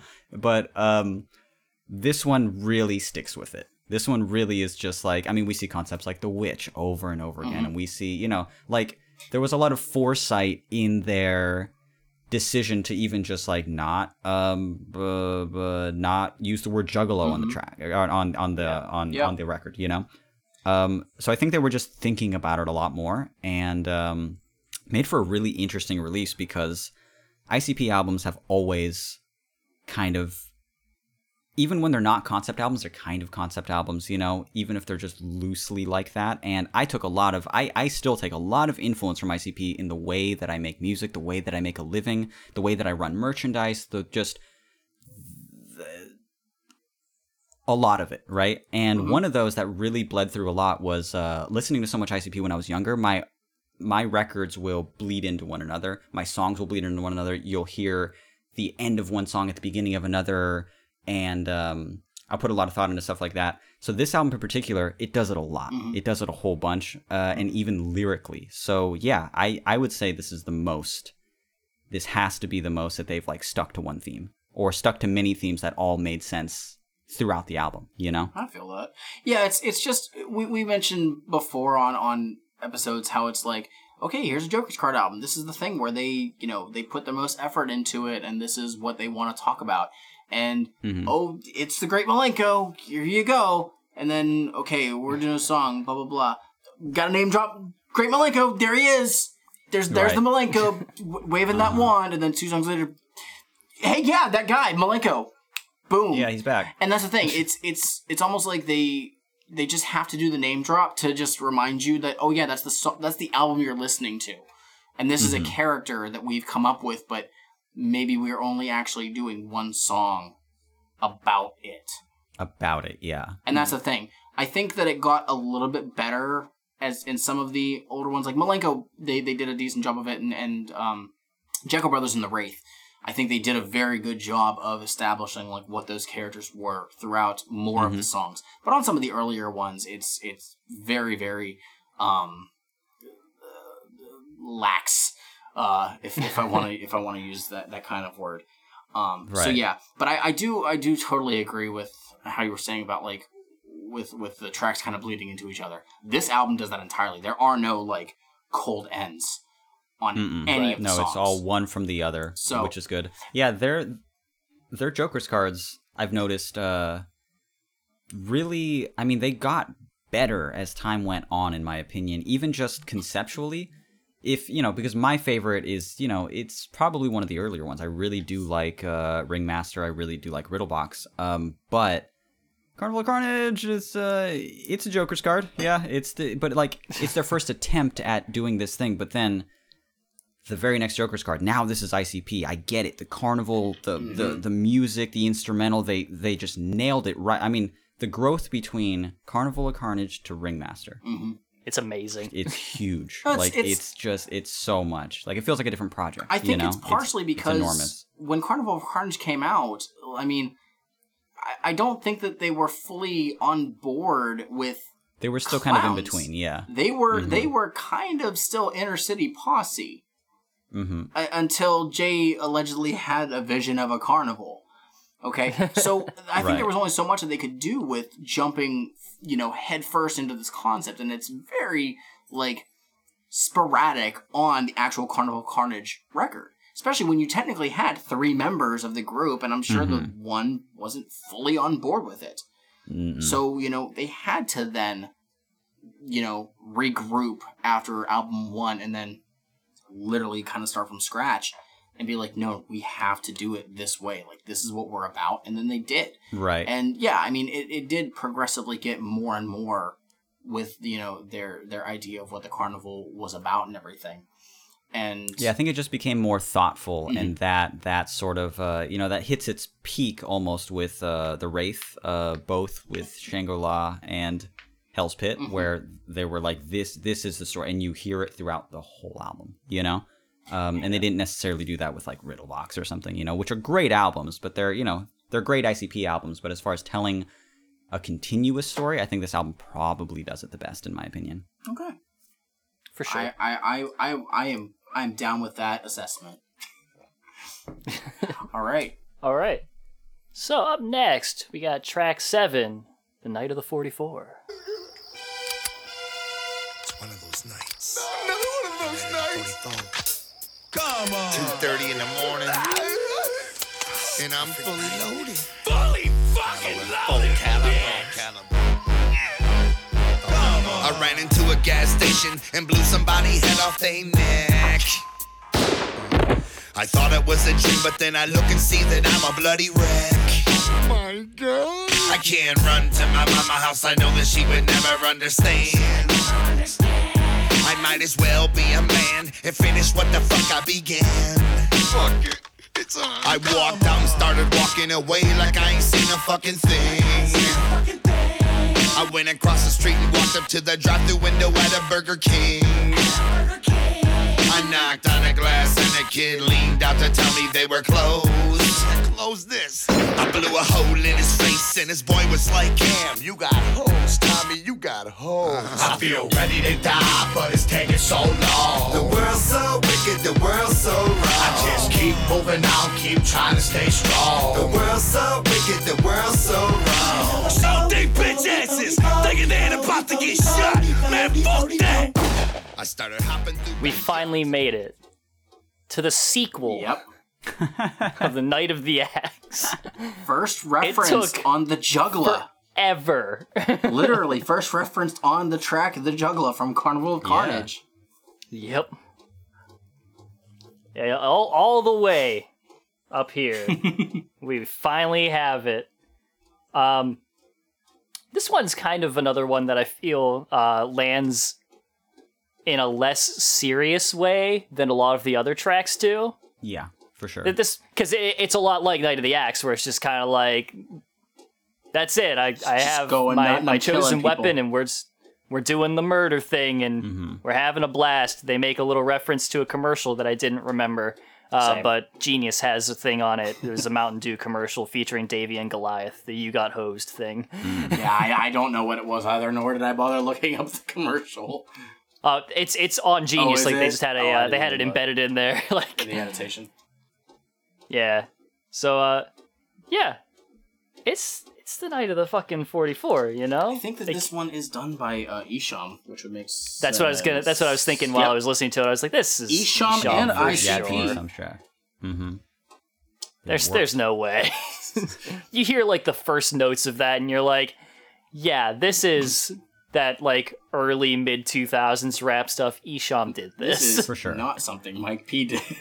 No, no. no. when you it's- have to choose between like, Mike P and Isham, it's like a night and day difference. I wouldn't have even given this to Fritz, honestly. Right. Like, this yeah, like this him. feels much more hip hop. Mm-hmm. It feels much more just like hard rap, you know. And I like the song. I, I don't love the song for some reason, but I I uh I do like it a lot. It it it uh what is it's it's a I mean I have this in my notes again, which is weird because it's not that fun of a song, but for me it's kind of a fun song. And you know he's he's using the imagery again of just I'm in a I'm in a gas station, I'm in a 7-Eleven, I'm just killing these people. Um, which is very very Hell's Pit like. And then he has that uh, he has a part in the song. Even if I don't love the song completely, he does that thing again where he just kind of switches his rapping style and then he just delivers a very good fucking verse. Um, he has that uh, what is what is that line about holding up the hostage? yeah, I was literally just kid? looking Oh, at that one here. I actually love that part. Police started I surrounding the building, part. and I got, got no hostages, but I fronted like I did, holding up some dead kid. I said I'm coming out. They said, "Don't bother," and started shooting the corpse I'm holding up, and got no head, and they ain't stupid. That's the way it's wrapped good. is really, really. It's it's different. It's he did great. But Oh, oh, yeah. I lo- that that's a good mental image. Like it's just so mm-hmm. fucking dumb. Yeah, he it's kind of like free verses it whenever it comes in. It's just like this is fucking good. uh-huh. yeah it's it's like so it's just so uh it's very very well executed and as far as rapping goes i mean like you know we can accept icp aren't the best rappers but sometimes they kind of are sometimes they just really like nail it and you're like dude you can do this is this is really really good i think this is one of those Yeah. examples because he's he's just uh the way that he delivers lines it's not just rapping it's not just like listening to like um like a necro song or something like that where it's more hip hop than it is death rap you know? This is this is uh this is actually just like performed in front of you. And i love that i love the line at the end uh where he said uh somebody blew my head off all i heard was woof. That that, that sort of a woof sound that he makes. Um i think he rhymes that with the word shoot or something uh it, it's just creative it's just cool and i think he executes it really well that part is so sick to me so yeah even if the song is somewhere in the middle for me it's another one of those examples where Jay just throws in a verse at the end where I'm like, oh, okay, actually, I love this song. actually, this song's amazing. Thank you, Violent J. Yeah, is it like I've I, I've mentioned before? Like I said, this this is an era of Jay just doing stupid like long drawn out verses. This doesn't really have that, but like what he does at this time period is both commendable and also holy shit, let other people have the spotlight sometimes. Um, Yeah. I know that when we talked, uh, Shmi, remember we talked about on um the song uh, "Sticky Icky Situations" from ABK's Hatchet Warrior, where his verse is literally over a minute long, and I love it. It's one of my favorite Violent J verses ever. But you were like. Holy fuck, Violent J, shut the fuck up. but I mean, it's it's not bad whenever it's album. it's, it's not bad whenever it's on his own album. Um, the only other thing on here of note is uh, there is a backmasked uh, outro. Uh, I will I will try to decipher it. Um, dot dot dot is the devil. The witch is everywhere. Some of us have woken up in the middle of the night with the witch sitting on our chest, taking the air from our lungs. Fuck the witch. Oh, I'm Yeah. proud of that. Uh, yeah. Again, just reiterating the the sleep paralysis, uh, the the sleep demons. Um, to, to be real f- for a moment, has anyone have, have either of you ever experienced that? Yes. No. Yes, I have. You have? Many times, actually. Yeah. Um, I have experienced it once. I've experienced sleep paralysis once. Um, and uh, it's not cool. I didn't like panic, but I remember like being up and and like I could look around, but I my body would not move, and that wasn't cool. I was like, huh, this is mildly inconvenient. Yeah, Um, and I've had it um quite a bit really? in my life. I've had it probably. I mean, I wouldn't. I wouldn't say hundreds of times, but maybe if it was around the hundred range, Oof. I think it would be pretty accurate. Yeah, it's just happened and happened to me. Uh, like it got to the point where it was happening so much that sometimes it would happen while I like fell asleep in class in high school. So there's nothing more frustrating than experiencing it as you're sleeping on your desk in high school, and then you hear the bell ring, everybody gets up, and you can't move. You're you're just you're you're stuck, Jesus. but you want to move. You know, it's it's bad. I, I, I sort of uh, assume that that happens just from having a panic disorder for so long, which I do have. Um, I've lived with a panic disorder for uh, you know half my life at this point, and uh, I think it's just they go kind of hand in hand. You know, having having to deal with that stuff mentally and then sleep paralysis. Uh, a lot of people that I know that have sleep paralysis have some type of diagnosis like that. So maybe that's why I've experienced it a hundred times in my life, but I've definitely had it, and um, it's not fun. Certainly It's seems very like they panic inducing. Yeah, exacerbated by Mm-hmm. each is exacerbated by the other yeah. in a lot of ways. and like uh, as far as like like the sleep paralysis I, I feel is one thing and then you know also the the quote unquote like the the shadow like people and, or whatever Yeah. that could be involved in that um so no joke uh just last month i had an instance where i was falling asleep and i was almost like kind of lucid like about to have a lucid dream and I, and I haven't Mhm. ever actually had that and Mm.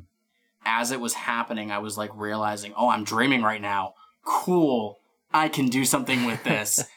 and no joke, in my field of view, to the left of me mm. was a like dark figure.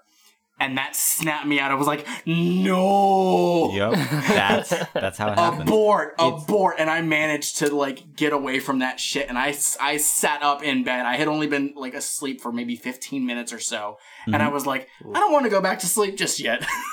Yeah, nah. Like, yeah, the, the, you know what? It's it's actually really interesting you bring that up because I got into lucid dreaming uh, a few years ago. I don't really fuck with it anymore, but you know, I, I don't know, I was bored.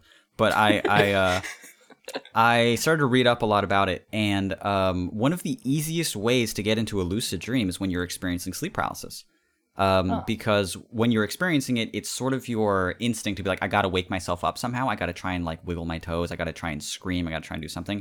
The most terrifying thing about it is that like when you when you try and scream or yell or something while you're experiencing sleep paralysis, it it comes out as a very quiet, very muted like attempt to say something. Like you can almost do it, but you can't. It's very scary.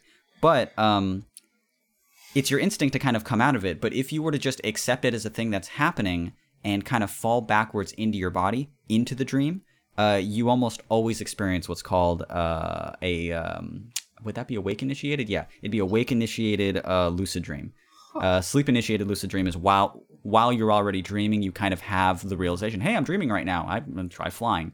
But a wake initiated one is that you're awake, you fall into the lucid dream, and um, you're in this kind of an in between space where you can interact with the room around you, but it's within your own mind. And uh, it's very, it's very interesting, very, very uh, cool, but also very scary. So that's kind of like mostly why I stopped. Like, I don't know if I should be fucking with this. right, Uh, right. so I just found something better to do, you know? Jeez, I'm learning so much shit on this episode. This is amazing. All right, well, maybe uh, some people who should uh, consider uh, the the the uh, the concept of lucid dreaming are ICP when they're having to deal with the witch. very nice. Look at this guy with his segues. I learned from the best.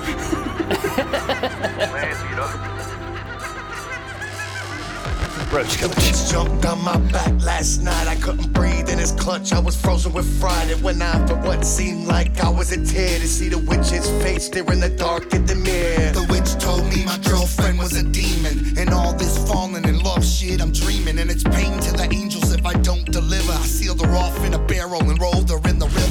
The witch told me my left arm is possessed, so I broke it at first and then I went and confessed. But they put me in a home, the arm still wouldn't leave me alone. Finally had to chew it off at the bone. The witch told me to crawl under my house and just wait. Don't panic if I suffocate. I bit the tail off a possum down there at one point. It's so boring and it's dark, but the witch is my light.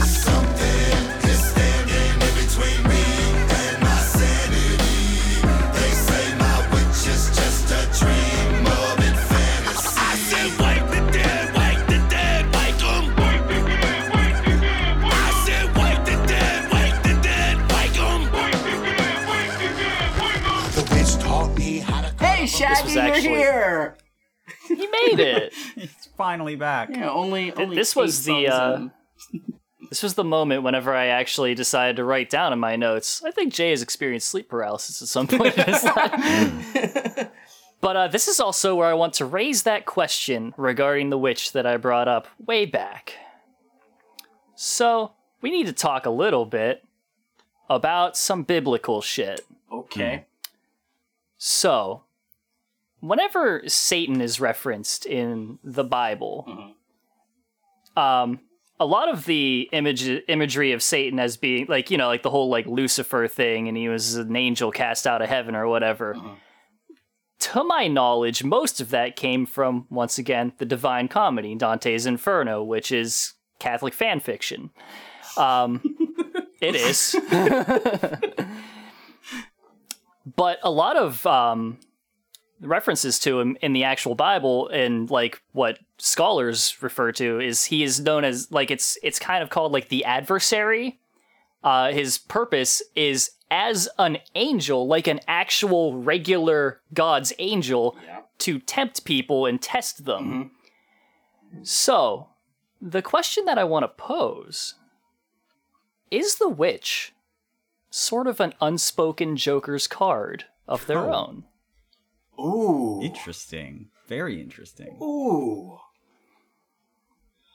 Um. Hmm. Because I will say, not all of the Joker's cards are necessarily like good in a se- like they all have their purpose. And I mean, the witch certainly serves a purpose in this to like you know cause these sort of problems. Mm-hmm. But like my example that I would go to would be Jack Jeckel. Mm-hmm. Yeah. He is not on our side technically. Right. Yeah, because he's basically He's sitting there- trying to fuck you, fuck, uh, fuck his brother up, so that yeah, you go to hell. To cause you to go to hell. Hmm. So I mean, the Joker's cards are not explicitly like all good per se. So I, I, I just wanted to well, throw it out same there. with I want to uh, throw it out. same with um, Milenko, I believe. Uh, Milenko's good, sort of. He's there to like uh, show people One of like them is one of them is is where they went wrong. It's either Milenko or um, the Ringmaster. Is like Probably you actually have to like fight them, and so like they're adversarial. No, it wait wait. Did you just figure out that the witch might be the most fleshed out character that ICP have ever conceived? A And they just did it in uh, the background of an album. a, a, a somewhat throwaway character on this album might be one of the best things that they've come up with. Are you trying to tell me that? a central character to this album. I mean, we kind of know more about the witch than we do like some of the earlier Joker's cards, right? You know, I mean, like just based off of what the album tells us, Yeah. yeah, we know a lot the about the ringmaster. witch. You just kind of ride on the wagon with him. Yeah, we're just kind of like, yeah, we. Uh, I And you don't know, sit we up in like the front with him. Yeah, I, I just think he's neat. Picture of Marge holding a potato. No, she's holding the Marge holding- She's holding, the ringmaster. holding I just think he's neat. That really is what it's like listening to that album. Like, yeah, I don't get it, but uh, yeah, I like them. the witch has we no are crank all for you to singing that Southwest song. So yeah, wow, that's god damn. This is why I like doing a show with somebody who who is not a juggalo and actually looks at this shit in other ways that I wouldn't have. This is fucking amazing. Oh man, yeah, that's it's really weird. It's like it, it, it's it's the witches is their own. Uh, that's that's a totally different beast. It would honestly be kind of cool if they went back into the concept of it because they've never touched it again. Yeah. But they also, Mm-hmm. after it's for pretty much any time they've done with a Joker's card, they don't really talk about it again. Um, Yeah. And I mean, later on, when they decided to jump back into the Dark Carnival, they don't. I, I still to this day don't think that they reference any of the old cards. Um, prior, like, I mean, I think the Wraith was the only time where they ever really did because on, um, I don't remember which track, but they mentioned uh, the Ringmaster uh, and Milenko and the Wraith all at once. But they don't really talk about yeah, talk I mean about the ringmaster I feel gets brought up like just every every so often just because He runs just the like fucking him. show. Just because he's neat, Yeah. as we said. But but yeah, I mean, wow. uh, send us your thoughts. Yeah, let us let us know what, what y'all think about about the witch.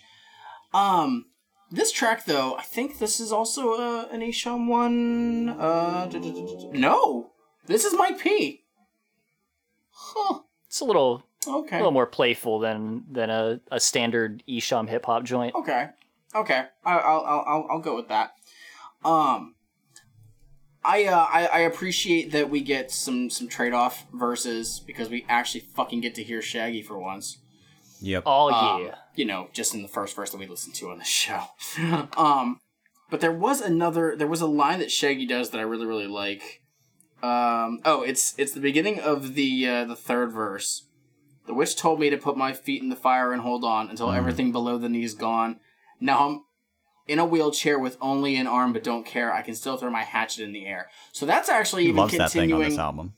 that's a, that's even continuing from the beginning of um, the first verse, where he chewed off his arm that he was told was possessed. Yeah. So he only has one arm, and that is explicitly holding his hatchet He's dedicated. What in can we the say? air. Yeah. I think that phrase too, holding my hatchet in the air, that is like used to death. like you, you you either run with it or you hold it in the air. It's it's either or. Sometimes you swing it. Uh, swing, swing, swing, chop, chop, chop. That's Yeah. about it. There's not much else. We to swing do. our hatchets and we're proud. Ah, mm, yeah, mm, mm-hmm, mm-hmm, yes. yeah, th- uh, basically, they're just this entire track is they're doing the bidding of the witch. Um, Mhm. Yeah. and I think that they said, I mean, it's even in the the chorus, um, where other people are saying that the the witch isn't real. It's it's just something that's made up. But Right. they're physically seeing the witch. I mean, I think they said like it's it's like in the car with them. Yeah, Shaggy riding they mentioned that shotgun and the the witch is in the middle. Uh huh. Um, so yeah, the, this being is is with them, like they see it and they they're just doing whatever. Tempting them to do the bad things. Yeah, exactly. they love to travel in cars with these beings. They're it's it's all very fun for Well, them. it can't be Um, on a tandem bicycle. What Yeah, else is it supposed think, to be Mitch, on? Come on. This is an album. This is a concept album. And I it's thought of everything. and it's and it's a car. they they don't have access to black trucks because all the psychopathic riders bought them all or stole them. I'm not sure which. So it's a car. It's their hoopty wagon. Okay, so so um with the with the lore of the witch aside, just as a track, how do you guys uh feel about this on the album? This one's weirdly peppy sounding. Yeah, It is. it, it They have actually that is. they have that kind of like boop boop sound. Um I mean I like it. you know what I mean? yeah, I dig it. I mean, I think that this still fits more um, than CPK's does actually. Even though CPK's Oh, for sure. actually has a bit of a more uh where the instrumental of it feels more in tune with what this album does. Um I think this track is structured way better and I just like it more. so This sounds almost old school ICP.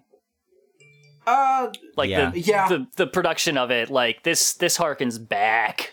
Yeah, if you if if if something like this was was done on like Ringmaster or not Ringmaster, uh, rather Riddlebox, I would say, um, maybe Milenko. Yeah, I could I could see that.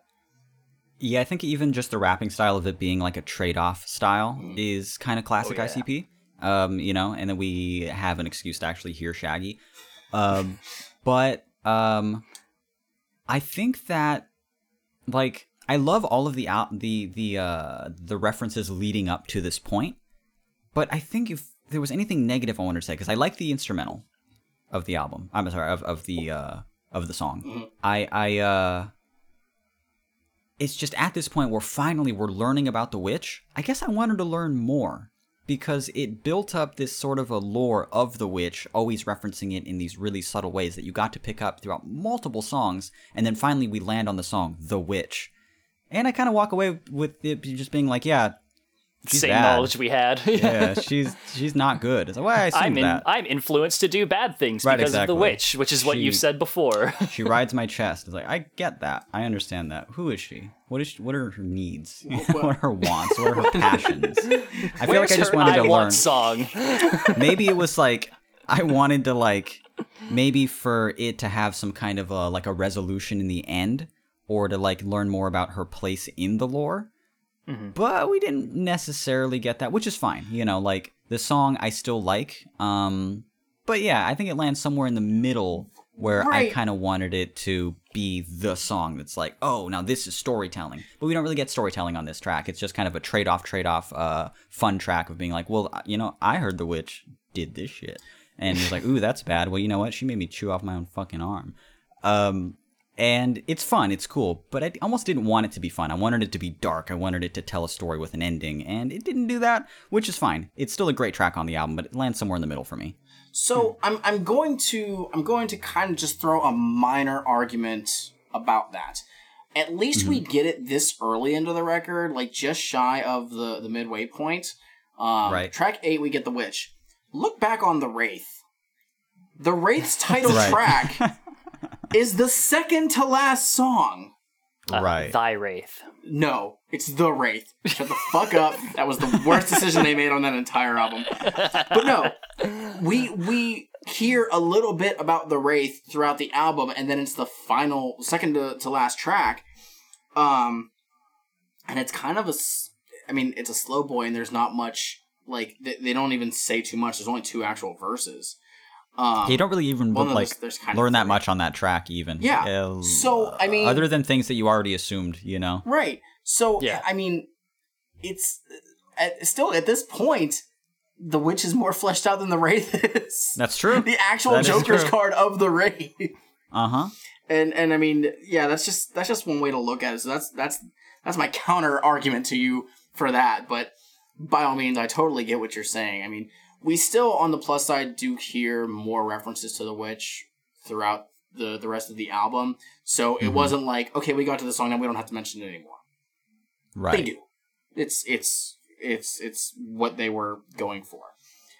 I yeah, mean, which is good, and it's you know like it's appreciated too. Like the the uh because even even the amount that they reference it on the album, again, it's much more thought out than a lot of other albums by then. You know, it's it's it's it really is just like wow, they put actual thought into referencing this thing over and over again. So it does build this sort of a story. I guess maybe it was just the expectation that it wouldn't be kind of a fun song. And it is kind of a fun song. it's bouncy. that's, um, yeah. that's that's what it is. I don't know. Um, uh, Shmoo, do you have anything else on this one? I do not. I mean, as far as this track, I I think I think that they rolled a strike on it. And and Yeah. do you know how you roll a strike? You use How, Mike? Tell us. you use your bowling balls. Two in a row.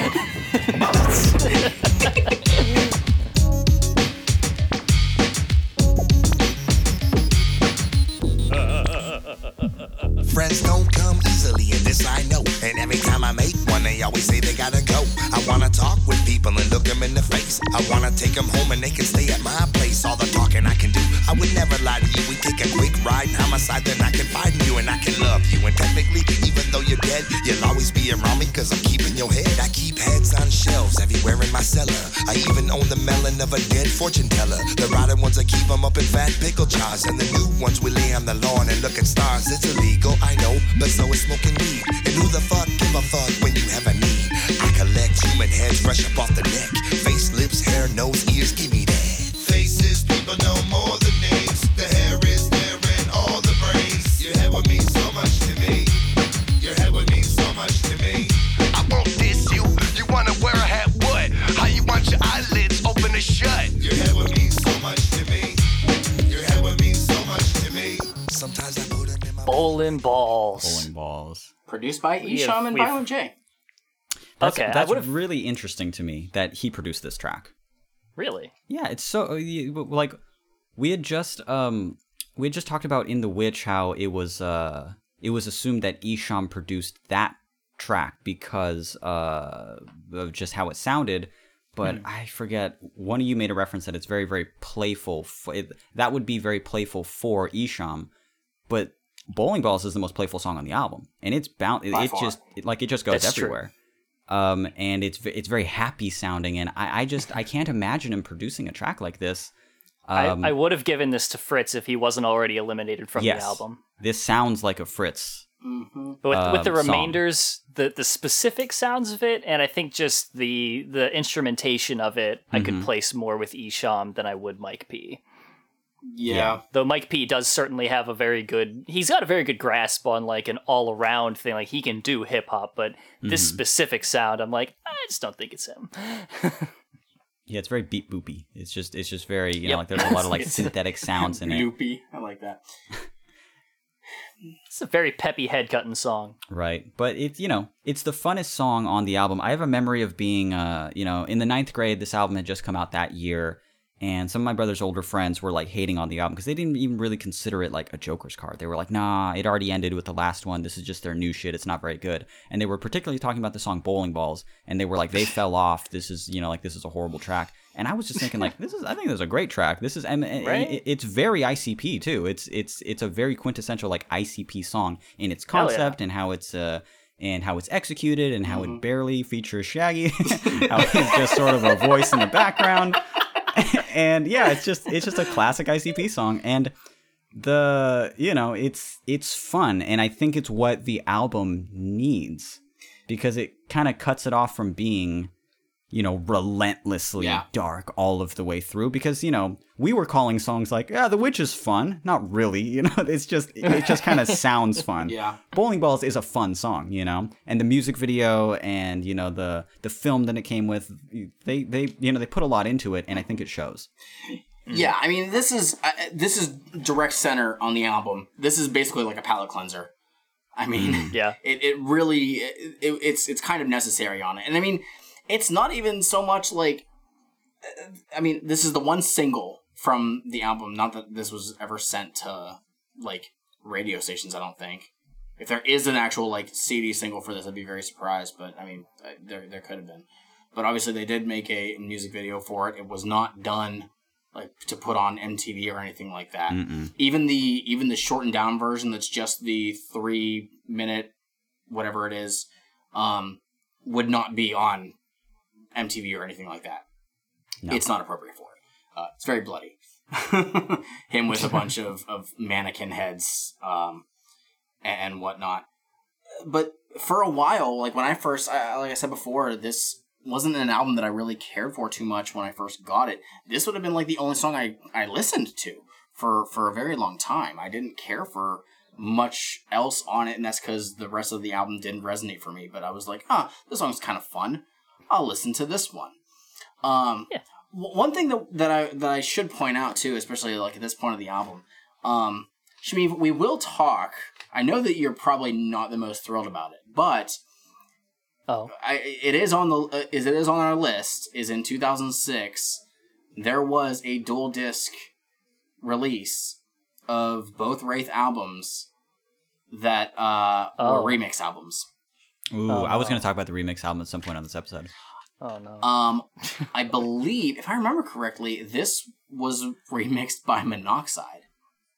Um, I can't remember. It's been a long time since I've listened to to um those two CDs. Um, most of the tracks I don't think hit the same way. Um, Oh. but a couple of them I think they did actually improve on the originals. Um, but I just remember like when we were thinking about the, who was doing the production is I know that they did. There's production on that uh, on those albums from Monoxide. I think Fritz does some extra production on it. I can't quite remember. Um, uh, Seven from Strange Music does some of them, and I really need to go back and listen to those because I love Seven as a producer. Um, but I um, thankfully will will touch on those. I think within the next year. So uh, the two Wraith albums will still be fairly uh, uh, fresh in my mind. So that whenever we talk about these ones, and you can talk about how they're such bullshit compared to the originals. um, but I just, I just what I want to remember, like, just point out that I believe that Monoxide did the production for that remix, and I can't remember how how it sounds. it's gonna be fun to talk about this. So yeah, uh, it in this track, uh, going back to it, the only the only real things I had to talk about was that he equates the illegality of smoking weed to all the illegality of murdering people.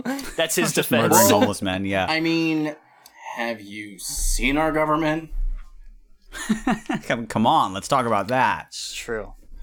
But yeah, the uh, the only other thing on it is uh, near the end of it, he talks about like the world being crowded, so he's just doing people a favor. And I just felt the need to bring up the fact that overpopulation is a lie to divert attention from the problems caused by very few people, and it's generally classist, if not outright racist. That's what I I, read up about that actually over the last couple years, you know, because I was told my whole life it's like, oh, humans are they're we're growing too quickly, and then we're we're this and we're that. And I'm, oh, wow, that's so that's so interesting. But uh, hearing that f- f- just completely debunked was mind blowing to me. I was like, wow, holy shit, wow. So we're just bad. We're just like we're just uh, just just an uh, an awful classist racist system. And then on top of that, we're not even just like good at living, and that's why we're running out of fucking resource. Like it's just it's Yeah. it's it's it's horrible. We need to do It's- better. It's not it's not the, it's not the fucking yeah. It's it's we, we have we have so much stuff and just the way that we choose to distribute it to people is Mm-hmm. like the most inefficient way possible so it doesn't get to the people who need it or in a way that's good for the world we live in Mm-hmm. it's like ah fuck it and so the some rich guy can be like well there's too many people because they know they're not on the chopping block Of, so. of course, yeah. I, I I used to do this thing that I don't even think it uh, works anymore because you know the last few times I tried it, like it didn't work anymore. But this used to be a thing where um, on Google Maps, I would just tell people like, if you think we're running out of anything or running out of space or there's too many people or we're crowded or something like that, just go to Google Maps and drop it anywhere in the United States. Just randomly anywhere in the United States, and I guarantee you it's just fucking nowheresville. Like it's just miles away from anything you've ever seen. Maybe it's unused farmland uh, Yeah. we're we're good. But I mean, lately when you try that, it kind of just like automatically like clicks you over to being like, "Did you mean Kansas City?" And I'm like, "No, fucking put me in a cornfield. I'm trying to prove No, a point." I said bumfuck Egypt. Put me there. Come on.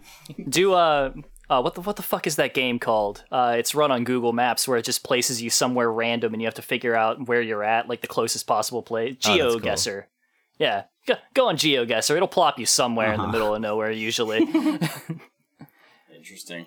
Yeah, So yeah, bowling balls. Bowling Balls itself, I think it's it's a fun track. It's necessary for for the album to have something. This might be this might be the thing that I had to- that I had said to you that I feel like this album should have had, where I said that it should have had something to mirror to uh, uh, Hell's Hell's Forecast. Forecast on uh, the Wraith, where like Shangri La was like, let's have a look at this one. I feel like this should have had like a look back up, even if it was like kind of like a bleak thing of like that's what I could have had. Mm. and and I think that I think my argument was no, there you don't get any light in Hell's Pit. You have you get nothing positive or anything to look forward to.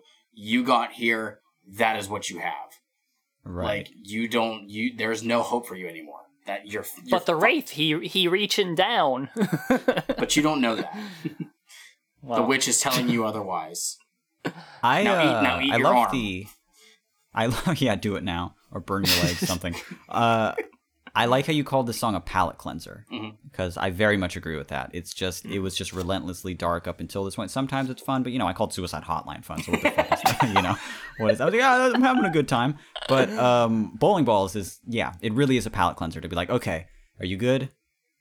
The rest of the album, here we go, because more then it just gets dark again. Bowling Balls, if if you put that on another ICP record, it might be like one of the more dark ones, and I only say that in resp- in respect to again, this is a grounded J in the real world.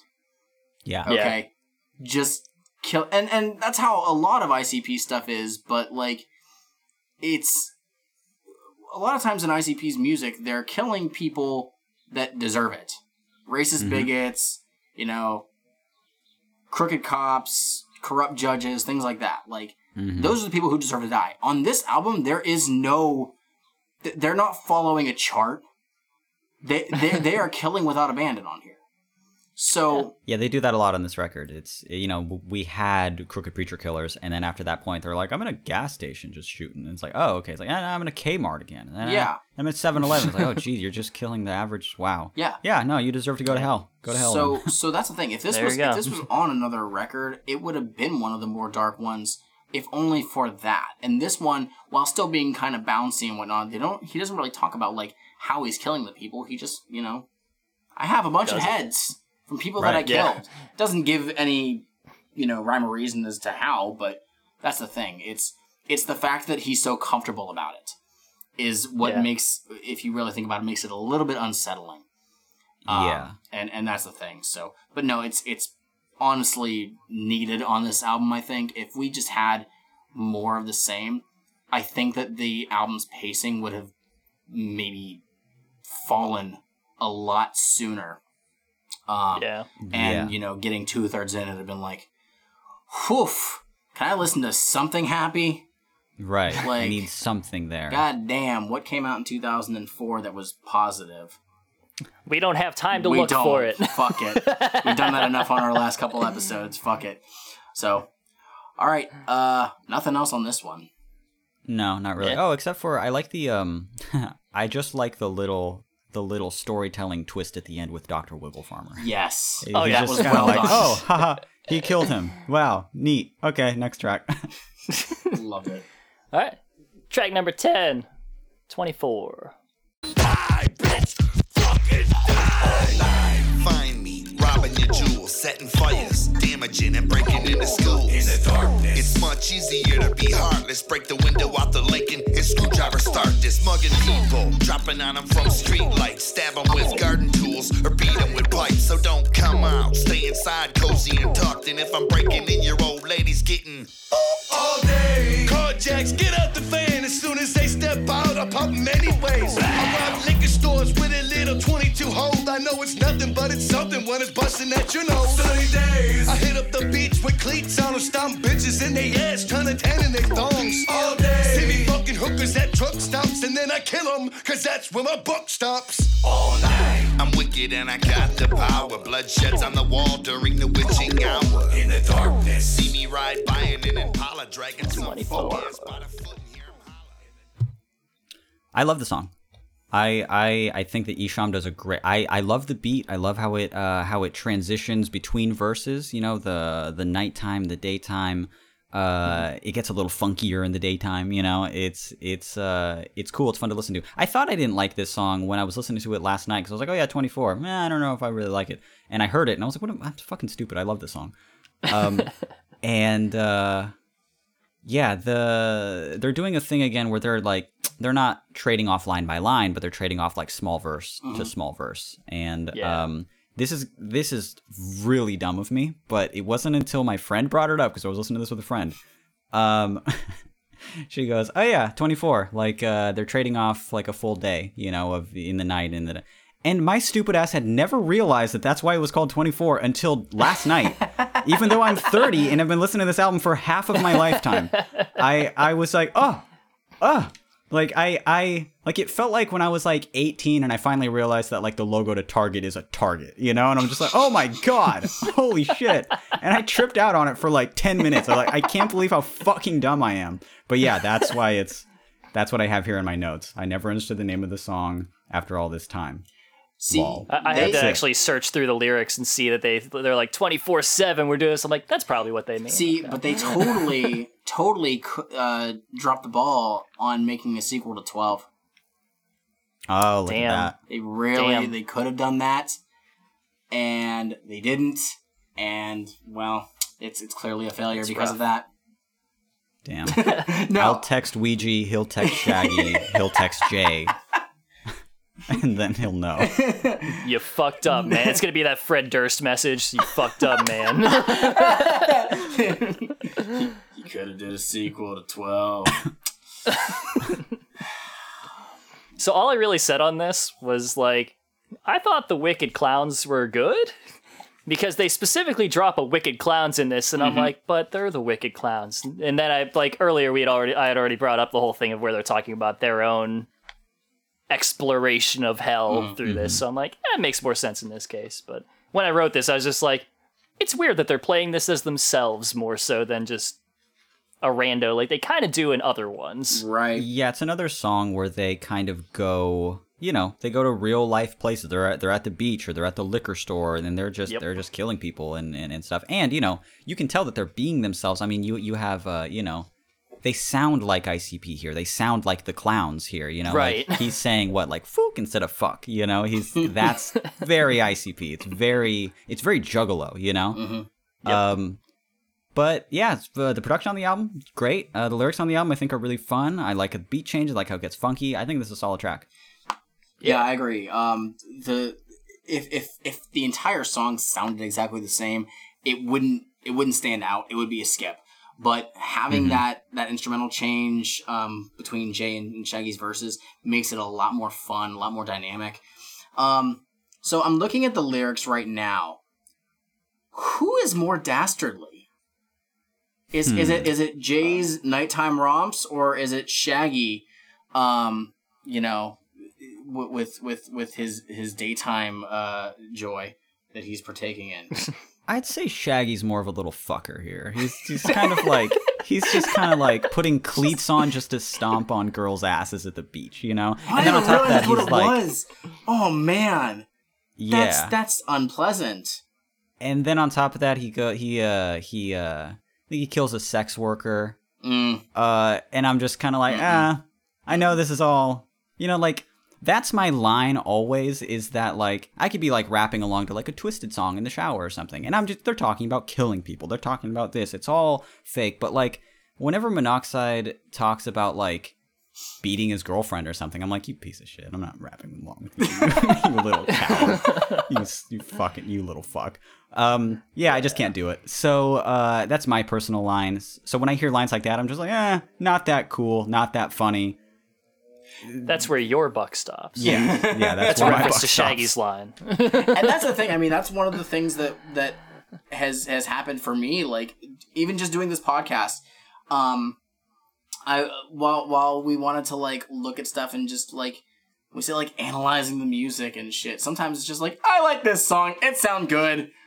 Yeah, it's of it's, course. it's it's it's pleasant to my ear holes, but I've I've really like in, in the last probably decade or so, give or take, um, been a little bit more conscious as to things that are fucked up and what Mm-hmm. should and shouldn't be said.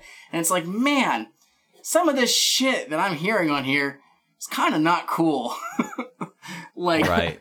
I'll call it out. I'm still listening to it, but man, does it, does it sometimes leave a sour taste in my mouth about that? Like, you know, Yeah, it just kind of feels too real to me sometimes, and that's why I kind of just draw the line there. Like, I actually think that maybe Monoxide was just going through it on the Green Book or something because he just keeps talking about it. Oh, I was cheated on, boo hoo.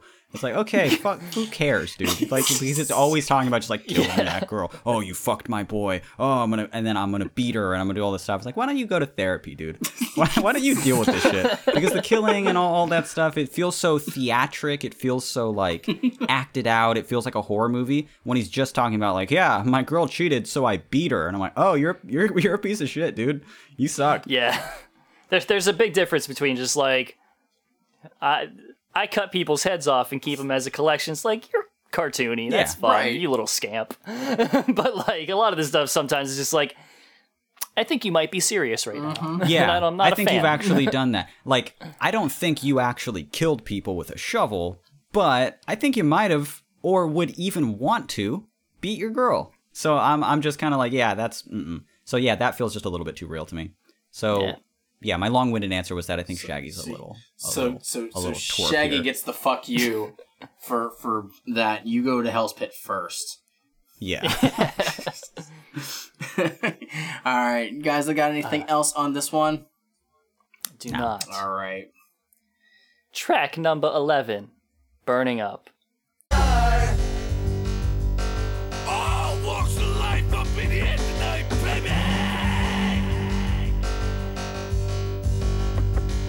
Bitch Rochelle fucked on her boyfriend in her boyfriend's bed. And crazy Carlos smacked his baby mama off in the head. And Jonathan beat his son like his daddy beat him. But swore he'd never do nobody like his daddy did him. And then Sandra used her pussy hole to get to the top. And baby D, he shot somebody, it went bad from the drop. And then Diane worked at a hospital, took care of old soul. She was abusive, her afterlife sees no gold roads. And Mr. Richards was a richie fella, born with every penny. Everyone businessman, an educated citizen. At the top, pornography of children in his laptop. Take your spot and hang out, cause it's crowded in hell. You in the belly of the beast, now it was heaven in jail. And don't try to make no friends, cause don't nobody got no tongues. If the witch look your way, somehow it crushes your lungs.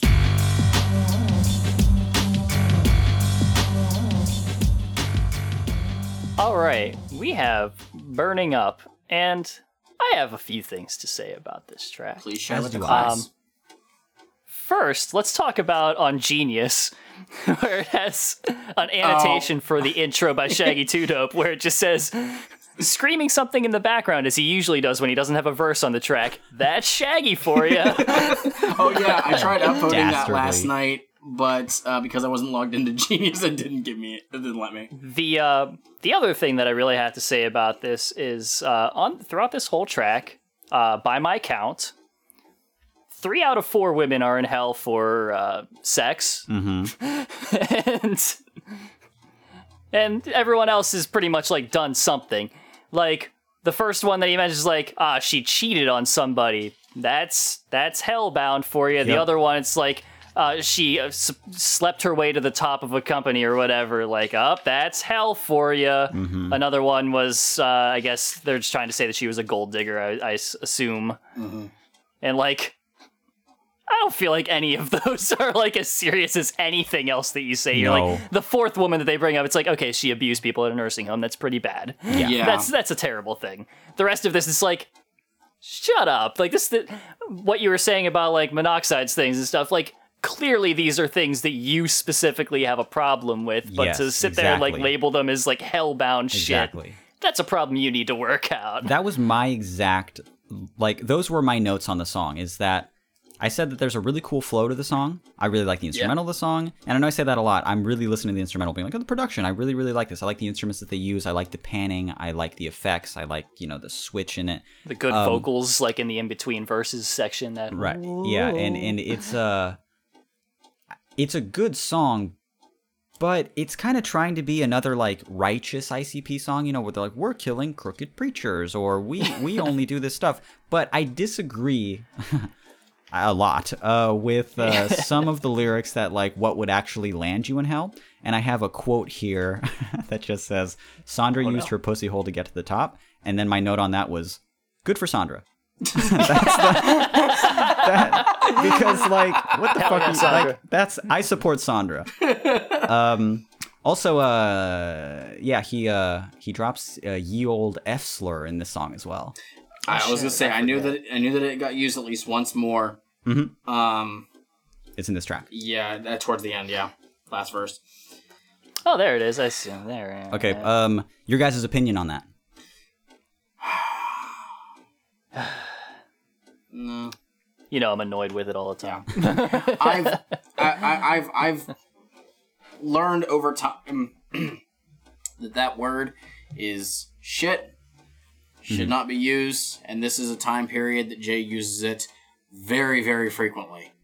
Right. Um, which is crazy when we when we found out that like, oh wow, he's using this word a lot nowadays, and his producer is gay. I didn't I didn't know about that until just recently when Yeah. he did an interview. Yeah, it was. I didn't know Mikey Clark was fucking gay. It's not Mike Clark. Mike it's P. Mike P. Is it Mike P? It's Mike P. It is Mike P, the one who's actually on Yes. the boards while they're doing all of this. So, Oh. so we figured this out. We, we we I did some digging, and yeah, like there was that recent um that recent interview that he that Jay did uh, a couple months back, where he said, you know, Which is was saying saying the f bomb all this, and you know, and our producer was gay, and I'm like, wow, like Mike Clark was gay and whatnot, and then one of our listeners, uh, lovely Stank Biscuits, sent me um this uh, this video from like 2003, I think. Um, I think they Uh-huh. were on the Wraith tour, and he was talking about Mike P. And he said Mike P. is a uh, I can't say any, any of it. uh, a, a fiery homosexual. I will say that. That's take, t- c- compare the context. And he says, "But Yeah. I love him," and I'm like, "Oh, they were talking about Mike P."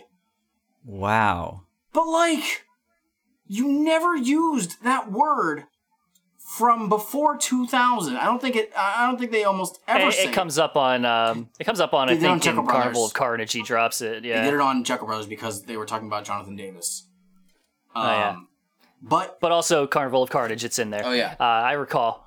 But- But, yeah, it's uh, but yeah, it, he, fucking it's the whole throwing thing. it out so much uh, from 2000 from the Wraith on, and and and yet Mike P is gay, and you're saying the word, but apparently like Mike P was cool with it. Mm-hmm. It's it's it's it's like, what did did he give you like your your your f bomb card? Handed him the pass. yeah, handed him the pass, mm-hmm. which does not exist. It's it just Right. shouldn't just you, you don't say it. Just fucking don't. the pass is, "Are you fucking me right now?" Yeah. So so yeah, I I I assumed it was Mikey Clark. No, Until just and now. that's and that's Mike what P. Yeah, and that's what what a lot of people did. I even went on like on Faygoluvers whenever that interview came out, and people were like, Uh-huh. "Yo, did Jay just out Mikey Mikey Clark?" Yeah. And so we even said it like I said it on on the show once, and then it was like a month and a half later when we when I when when I was given that uh that interview, and was like, "No, it was Mike P." it's Mike P. Wow. Yep. I guess that makes a little more sense to be honest. yeah, if I just yeah, I'm just to, like to really cool, neat. like hammer that word in much much more whenever you know your producer identifies as homosexual that's very very nice Right. you're such a nice person so- Jay. so so my opinion on it is that you know because i i talk about icp a whole lot. So my fans will you know who like my music there's nothing like this they'll say oh check them out sometime. I go eh, don't don't do it. Like, you're not gonna like unless you grew up with it you probably won't like it or you kind Right. of like music in a similar genre. It's not going to mean the same thing to you. And also i gotta tell you very problematic stuff. It's not necro problematic but it's bad. It could be, you know, and occasionally a fan will reach out and say, "Well, you know what? I uh I was trying to get into ICP because you were, you know, because I like you so much, and it, yeah, this this stuff's really problematic." I'm like, yeah, no shit, dude. like this, I've told you that a thousand times. And they'll say like, "Oh, they were on this like, you know, here's a radio interview where they're just being terrible. They're just being awful." And I just have to explain to them like, "Look, it was a different era. It was just a Yeah. different time. And it was much more normalized then. You know, like the fact that they didn't get called out for it then is because everybody just sort of accepted it. There's that horrible interview on Howard Stern were them and it was uh, ICP and uh, it was that really famous one with uh, Sharon Osbourne. Mm-hmm. And Oh, um, they're the things that they're saying about uh, Ozzy and the things you know like they're saying the word like retard a whole bunch. Not them, but I mean like Howard and Sharon. And these are just like grown people at the time. I could just look at how they're talking, and we would never do that now. We would never do that shit now. It's changed. And on top of that, they're in a genre of music where it's just. They were on shock radio at the time yeah promoting the genre of music that they do. For me, it's completely forgivable, and um, I'm also very, I'm completely desensitized to it. I'm a, uh, I'm a bit of an F slur myself. I'm not straight, and uh, so for me, I, it's, I'm just kind of like I don't really care because I'm.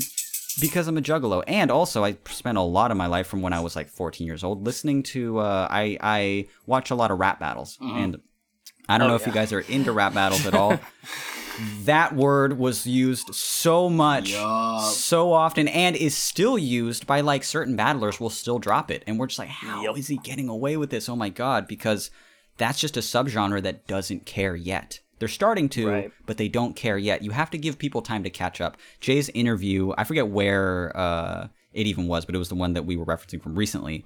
Uh, I think it was a great interview, you know, where he just kind of openly talked about, you know, his his own daughter was just like, "Dad, why would you say this stuff?" And he's just like, "Because I'm fucking yeah stupid. because I was because a I fucking just idiot did- he's like and if you're I was if an your idiot. kids if your friends ever ask you know why did I do that just tell them your dad was a fucking idiot Yeah, and I'm like that's just, awesome dude. just You're- didn't like, know. that shows a level of growth that It is does. is much oh, yeah. appreciated and, and there's some people who won't do it I mean I listen to ICP and, and unfortunately you know we still hear hear those hear those kinds of slurs nowadays and even in their music but like I li- I've, I've said this countless times. I listen to Eminem, and Right. in right. in 2020, it's still a, a word that comes up on on not his most recent album, but the album prior.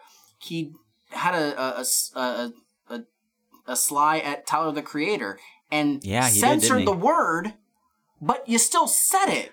you still used it, yeah. Like, why bother backmasking it? Either A, stick to your guns and just leave the fucking word in there, you say it, or yeah. B, Yeah. think of a different thing to say.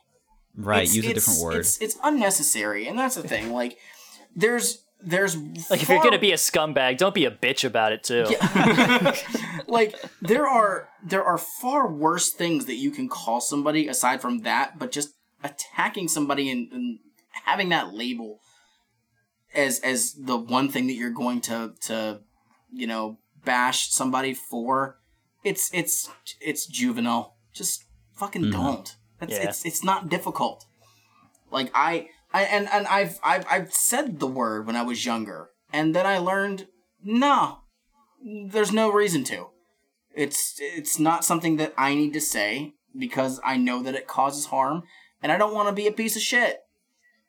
Th- th- There's We, there is a level, we all have the internet now. Yeah. Like, like catch up. like sorry, just fucking look at like unless you want to go out of your way to be a piece of shit, there's no fucking need for it. So that's the thing.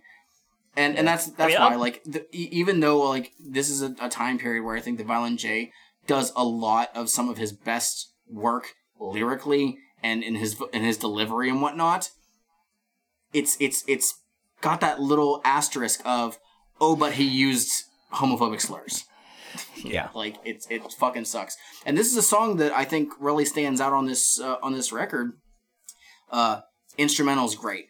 Everything that he's Love the saying, instrumental. everything that he's saying in there is is to the point, so you know what each person did. But Mm-hmm. also his voice. This is a.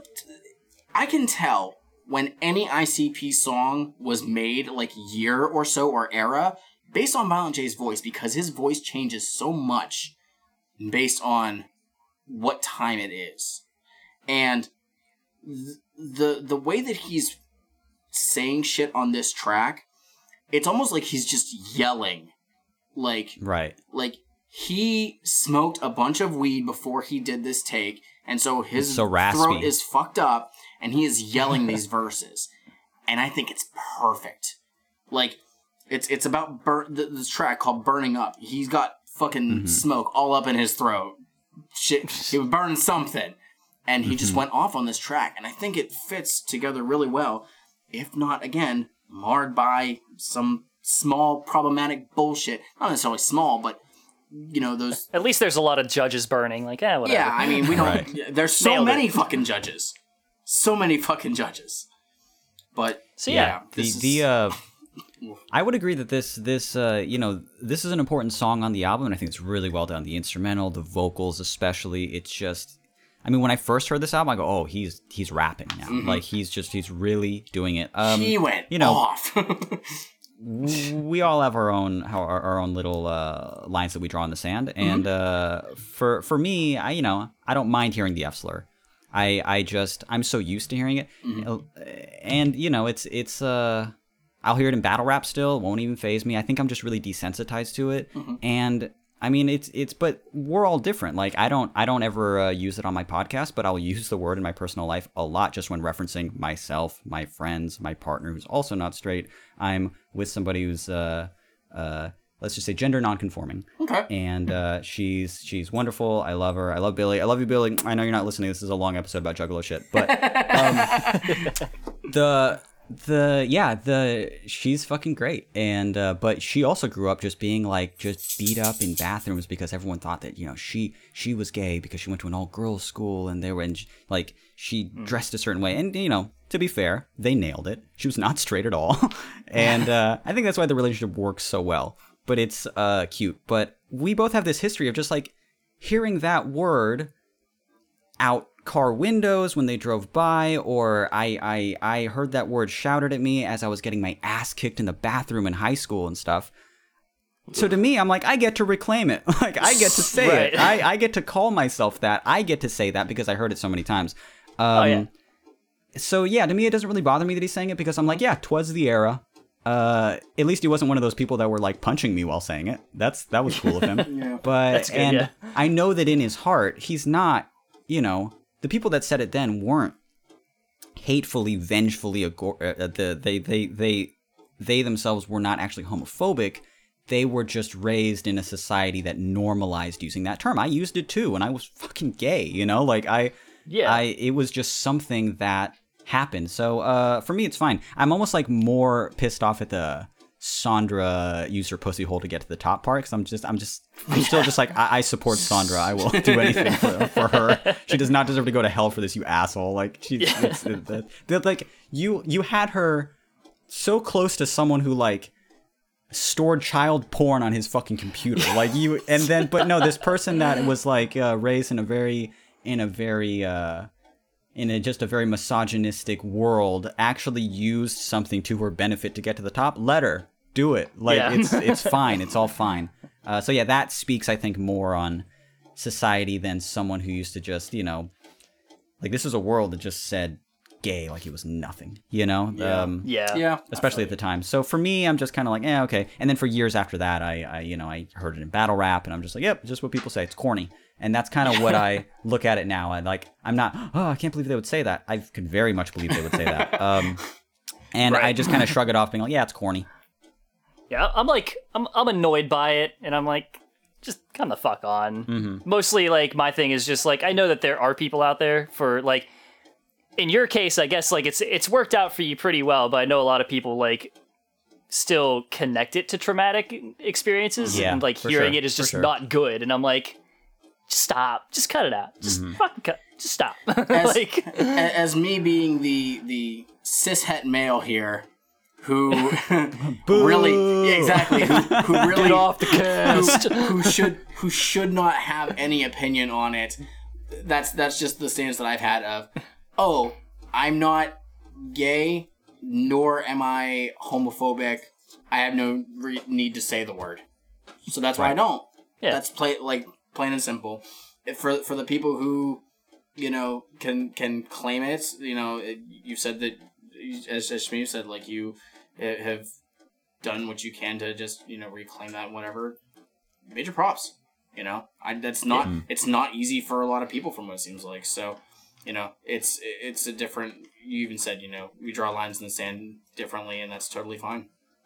I'm not going Yeah, i'm not going to go out of my way to to to say something that's going to piss somebody off just because that's that's how I, I see it so anytime that, that these songs come on if i know the words and i'm rapping along I don't say it. I'll I'll I'll, I'll pause that line and then mm-hmm. continue it after it stops.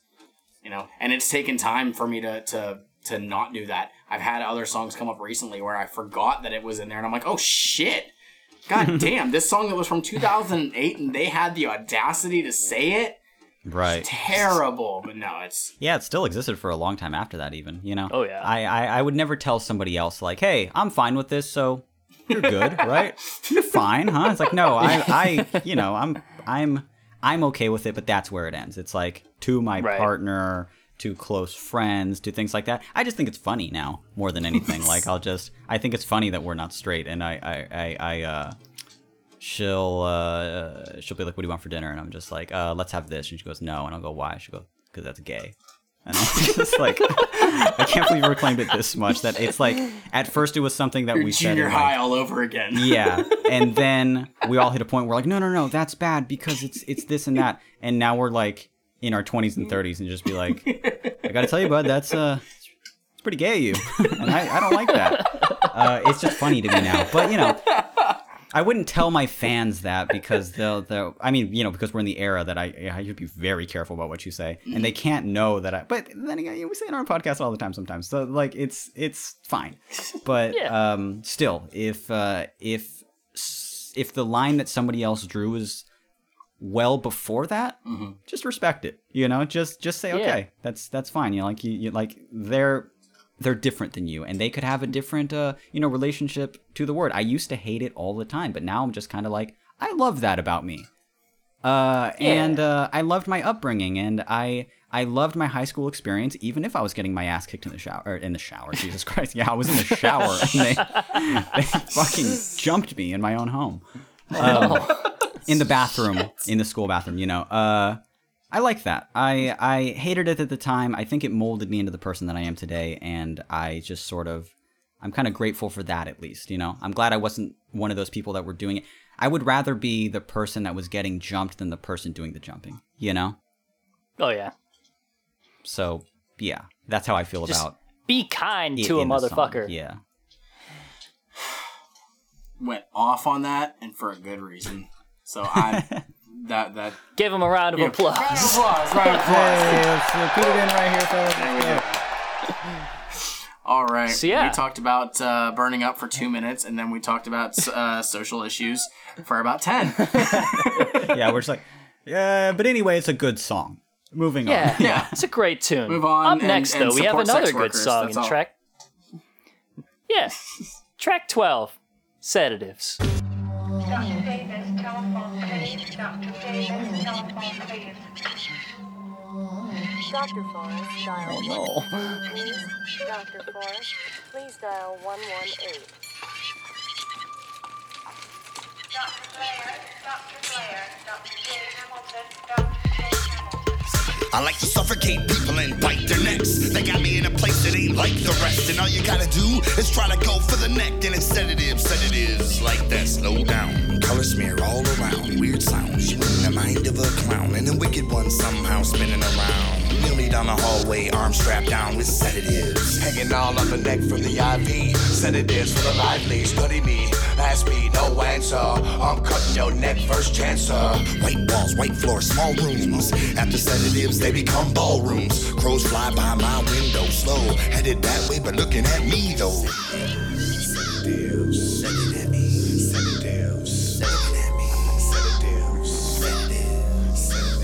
I'm an accident, human malfunction at best. This place uh, does not keep people sedated very well, nor uh, does it have very good security. Uh, it's absolute garbage. I'm starting And, to think this uh, mental hospital is not very well funded. I'm not thinking so.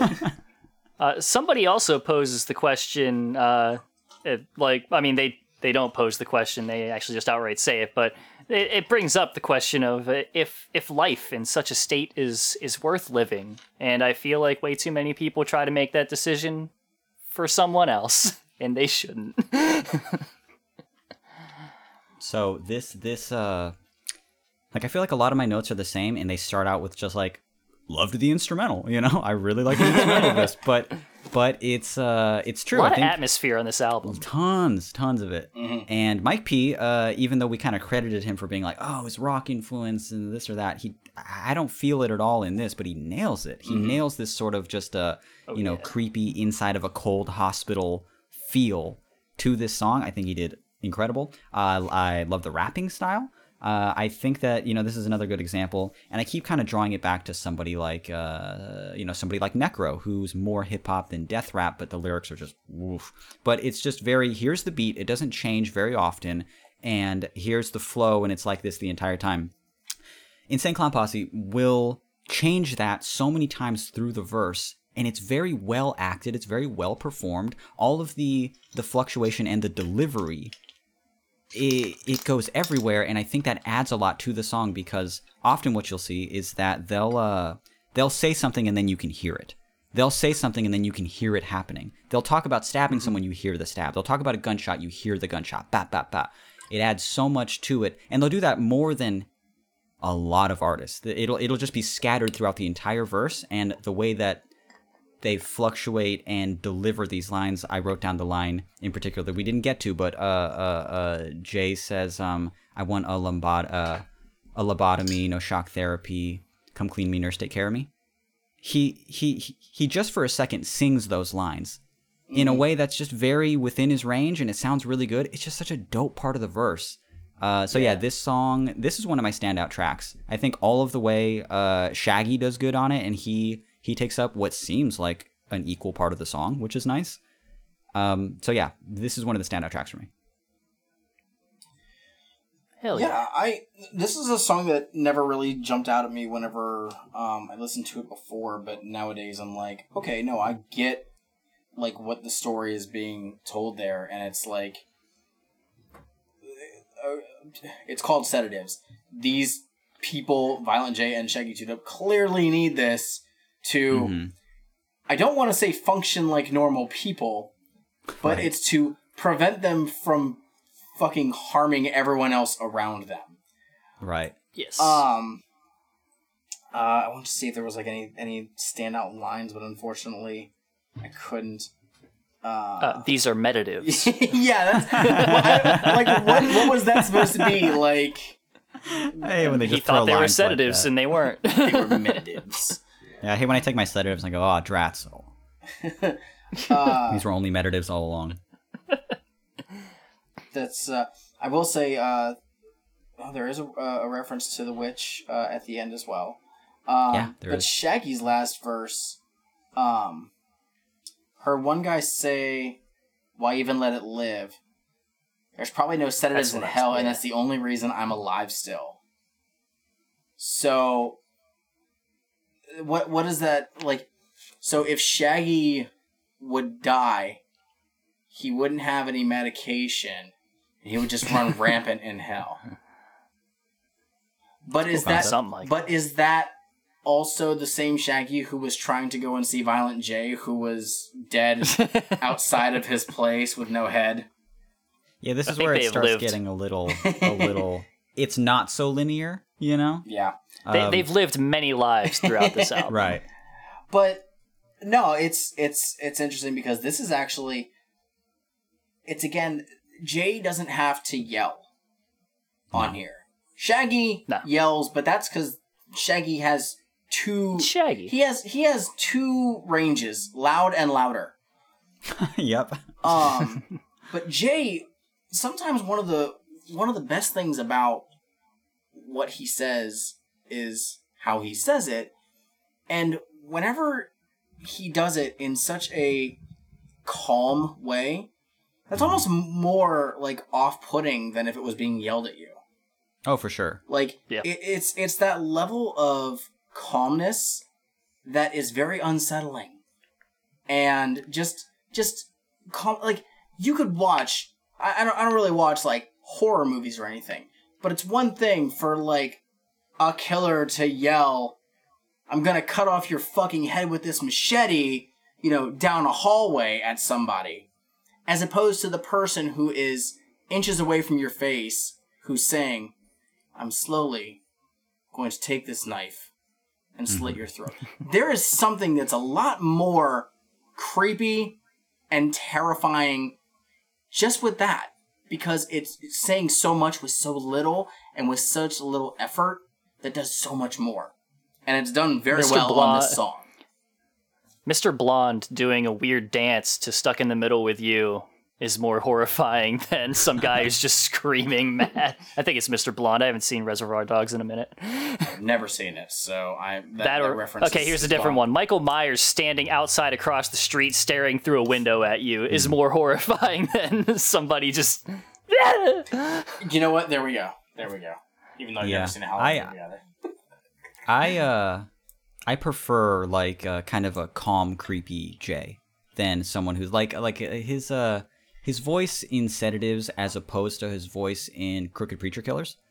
Um, uh, because you know sometimes that loudness really lends to the track, uh, like in Burning Up. You know, uh, I think it fit like really really well. But sometimes when he's just giving that monotonous one tone, here's the tone to the song the whole time. It's not as it doesn't hit me as hard. But when he's going up and down, there's a lot of fluctuation in it. He's delivering it in a really interesting way. Sometimes he gets very calm. Sometimes it's almost sing songy. Sometimes, yeah, it's it like you never hear that from Shaggy, not really, because yeah, Right. he really does just go loud and louder. I, I couldn't imagine Shaggy just doing a soft spoken kind of a sing, like like a melody verse. And then sometimes when he's made to, you could just tell that Jay is like, well, this is how I wrote it, so this is how you have to do it. But, but then you and you then have, it never feels right. and you even have like Jay whenever he's like doing his yelling like like say on like Crooked Preacher Killers. That's only like a three for Blaze. Like, Yeah, really, yes. so so it could be way worse. Uh huh. So, uh, I've got nothing else on, on sedatives. Uh, either of you? No, it's a great track. It's a fun track. It's one of my favorites. Not, it's not, it's not up there, up there, but uh, really solid all the way through. It is good as hell. All right. Well, Up I think that it's about time that we have some love on an ICP All right. album. Finally. It's never happened before. No, but it happens. here we are. in my room. Terrible. Are you gonna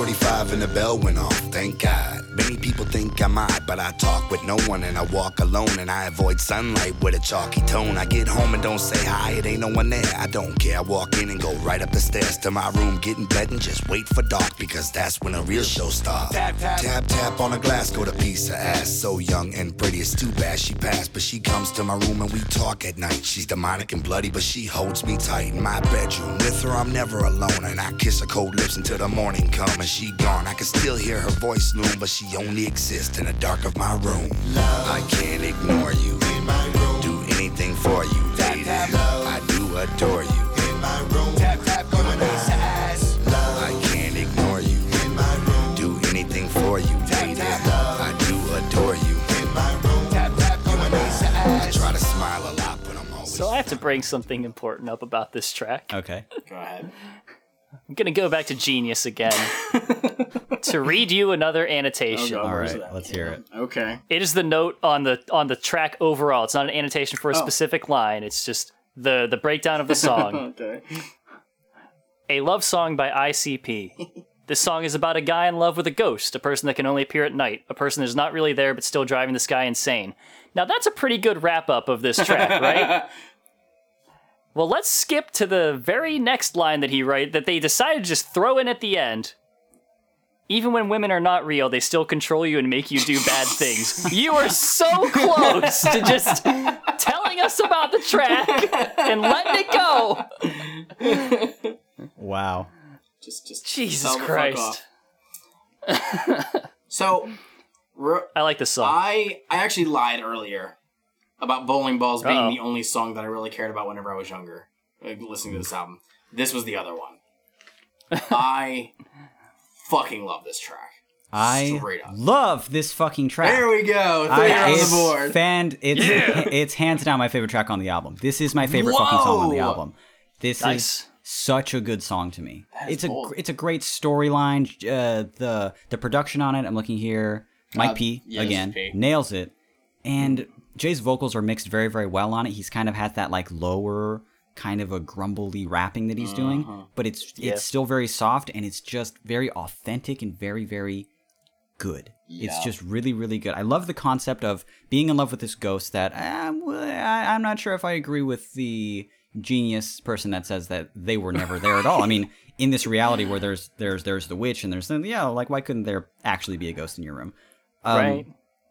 But the storyline, the progression of the storyline, I think I, I you know I mentioned this uh, it was hours ago at this point, obviously, but in uh, Suicide Hotline when uh, I spoke a little bit about the progression of each verse kind of revealing a little bit more. This is a really great example of that and how it kind of ramps up.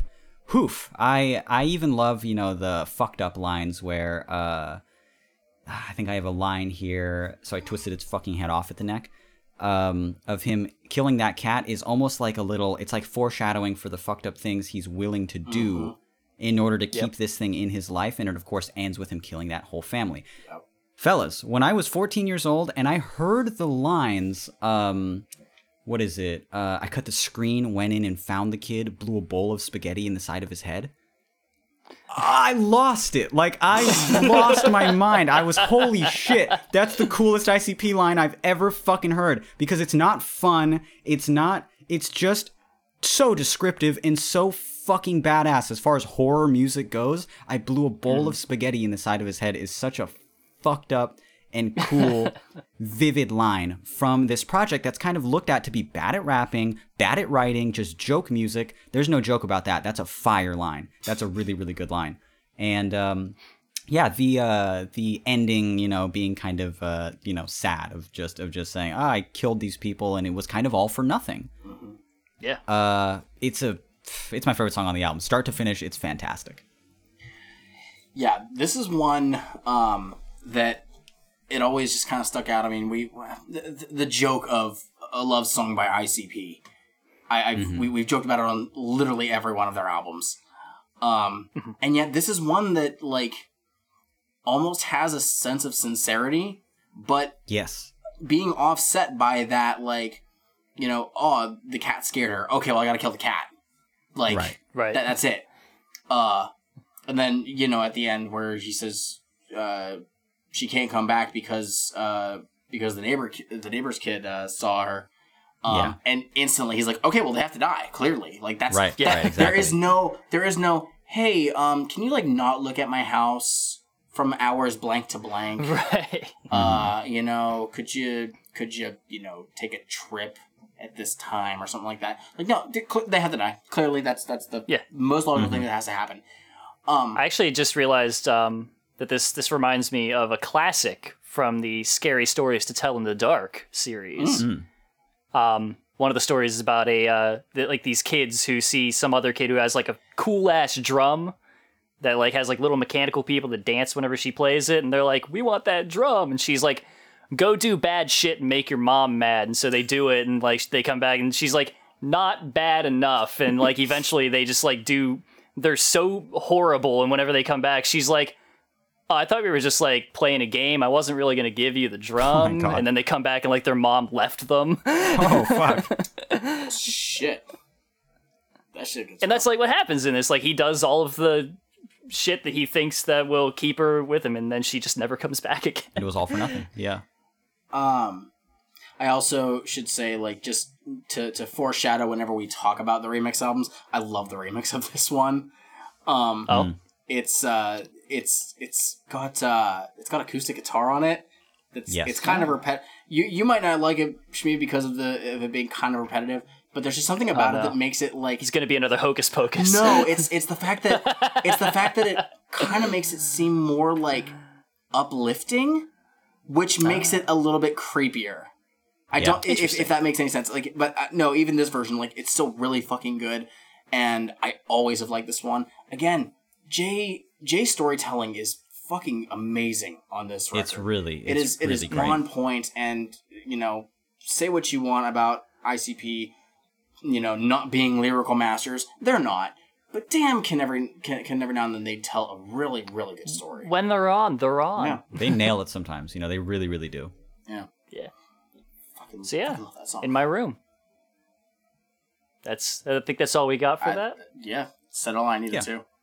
Hmm Nice. I love it. It's perfect. That's it. Solid Juggalo love song. so track fourteen, Basehead Attack. It's just my, my family's out of gas. They're around the corner, and you know I just got off work. And man, if you could just give me like a couple bucks, man, I can mail it right back to you. So there I was watching Sanford and Son working the graveyard shift at a party store rolling a spliff. I'm behind the glass, I see crackheads all night, but tonight the moon is red and shit ain't feeling so right. My first sight was a basehead trying to break into my car. Plain view two, I ran out with a crowbar, hammered it across his cranium. He fell over dead, but no blood, only dust. He's a fucking basehead. Here come another one jumping out of a tree, but I ain't even had the movie missed by like 20 feet. He slammed down on the pavement. I quickly started kicking, beat him with the crowbar till he finally stopped twitching. Look behind me, seen another zombie in the register. I'm used to shooing them off from begging from the customers, but now I gotta reach up under the seat and grab the hand axe, whipped it from there and stuck it into his back. The attack of the beast, they got a mission. They always on the hunt for something they always missing. The attack of the beast, every city, every town, they always on the hunt for something never to be found. The attack of the beast, they got a mission. They always on the hunt for. All right, so more or less a, a zombie attack, but A zombie song. drugs. Mm-hmm. Yeah, I I don't care much for the angle uh, whenever it comes to like an issue that was intentionally caused to destroy communities, and uh, you know, it's it's just something foisted upon people, and it's something that shouldn't have ever happened, and it dehumanizes people who need help. Totally. But uh, the the general song, if I just kind of ignore that, like it kind of rules. Yeah. Um. So, uh, quick note for the final these final tracks uh, from 14 to 17 on. Uh, these are all produced by Esham, Esham. which is kind of interesting because I really I, this I- was yeah, I really thought this was might Ah. be, but no, this is Esham. Um, and so yeah, I did put like The Walking Dead, but with cocaine. right. But yeah. my two notes back to back was Shaggy solo track, and then yeah. and then look at him go. and then oh wait, never mind.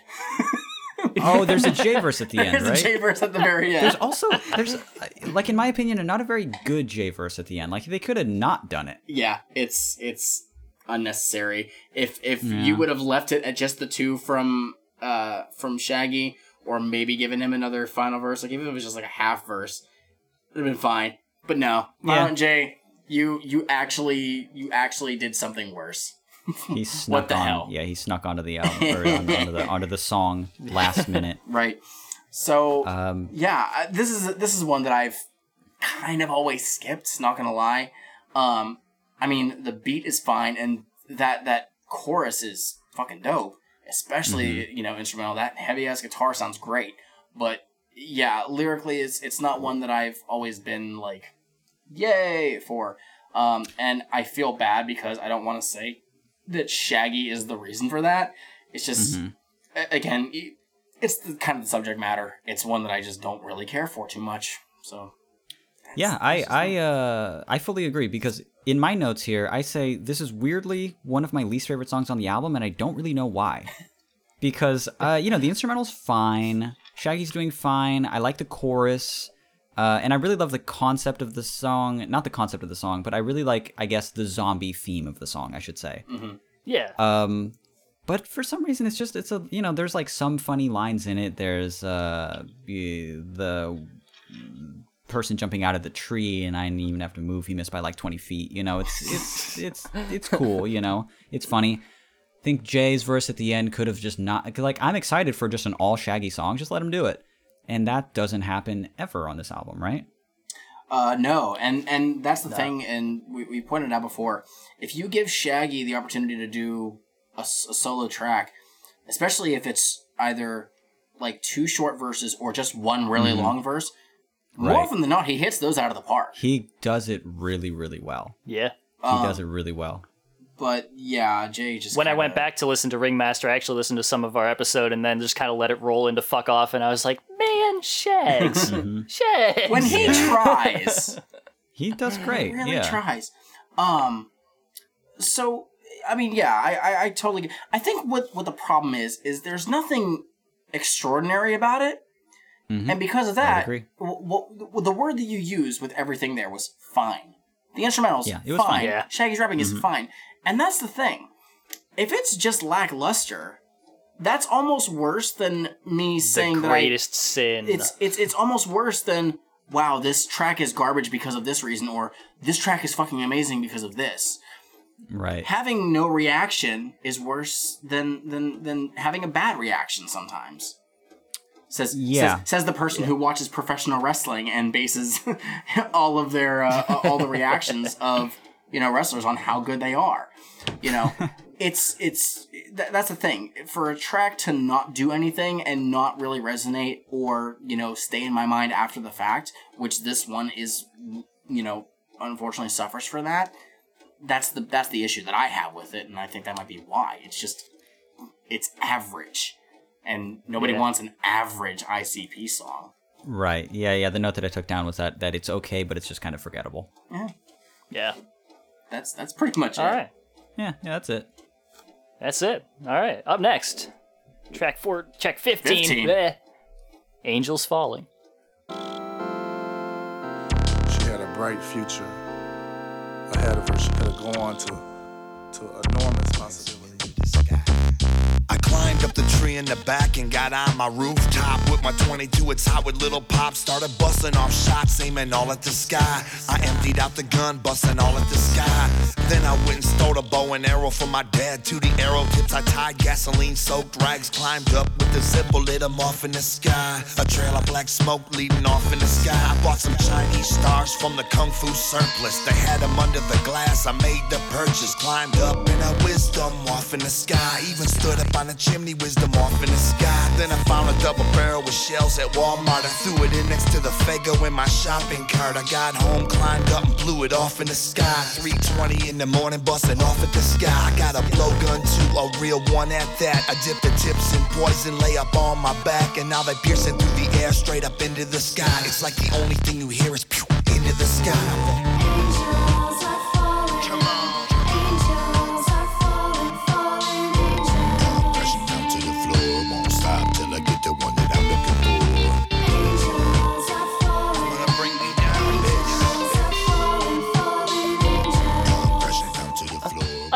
There's a hook. Yeah, it's gotta you, be here You got a wild dog. I was just letting it for a minute, and then you can go. Just you can fade it. It's fine. It's a good, uh, a good hook. I was though. watching. I was I was reading the verses, the verse as it goes on, and it just sto- and I was like, okay, well, we're about a minute in, so we can you can stop. Yeah, this is one verse hook end, right? yes, uh, the, Yep. the there's one Oh, verse, and, I didn't and realize the hook, that, and right. the hook just repeats. It's it's eight uh, Mhm. eight times. Yeah, it's Um, just one verse long I'll, for this I'll whole cut song. it in so we have it. Yeah. I'll do a little fade. I'll do a fancy little crossfade. Okay. it. It'll be awesome. Um, and the hook is done by one uh, Michelle Rapp, uh, better known as uh, Sugar Slam. Uh, I did not know that. Yeah. Oh yeah, that's, that's that really is cool. definitely Sugar Slam. She is such a like distinct voice. Oh, I love Um, that. And I think that she first we first heard her I think a couple albums ago. I don't remember on what, but yeah, from from like 2003 on, um, she uh, she pops on a lot of, of tracks uh, doing background stuff, whether she's singing or even just doing some kind of vocal um, where she's talking.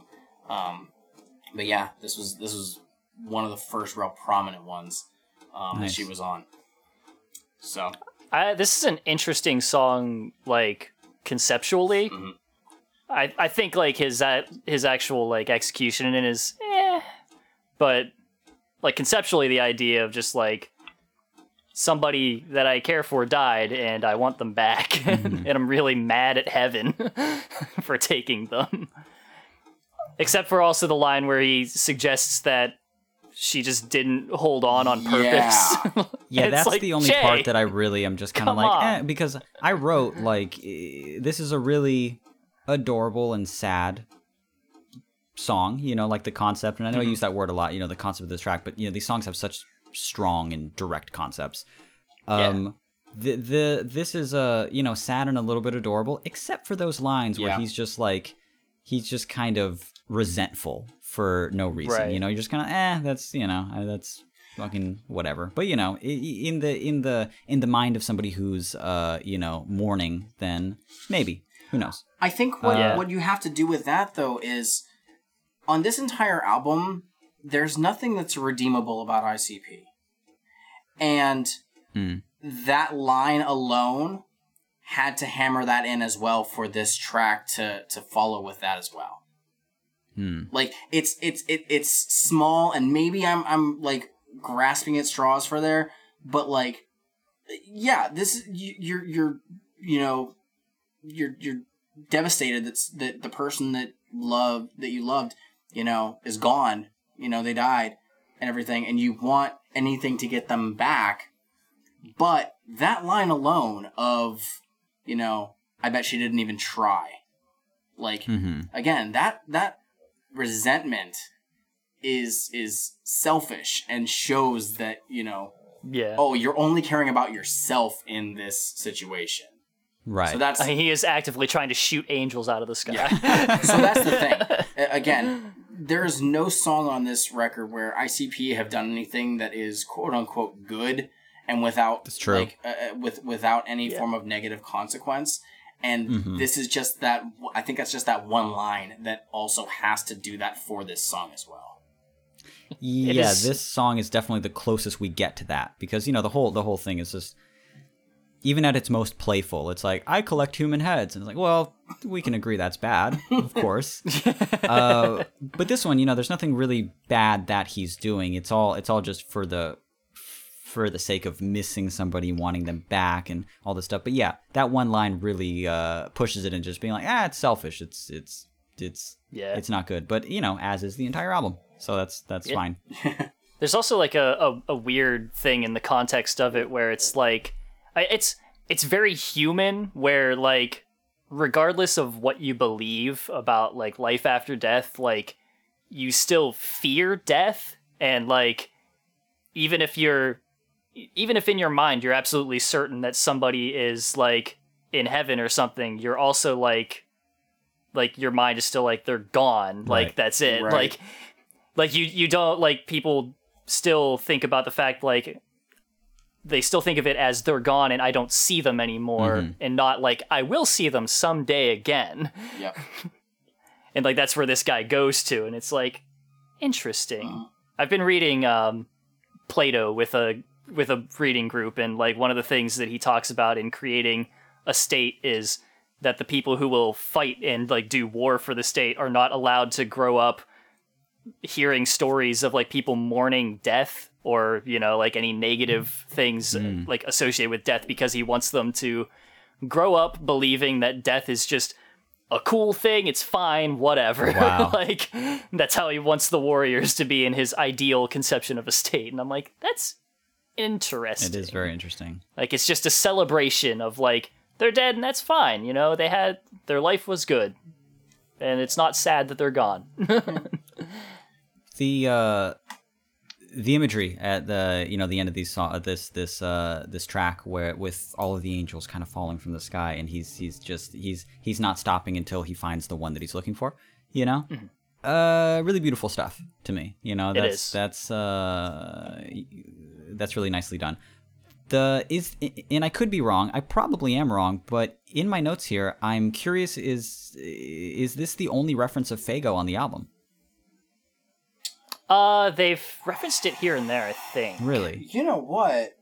Because this was the only time I noticed it on the album, is because he actually says the word Faygo. And I go, are they talking about Faygo on this album? Because usually it's kind of sprinkled throughout the album. This is the first time I noticed it. There's probably somewhere You earlier, but this is the only time I noticed it last night. You might actually be right. I don't. I mean, I've been looking at the lyrics throughout these throughout this uh, album while we're recording, and I don't actually see that. So you might be right.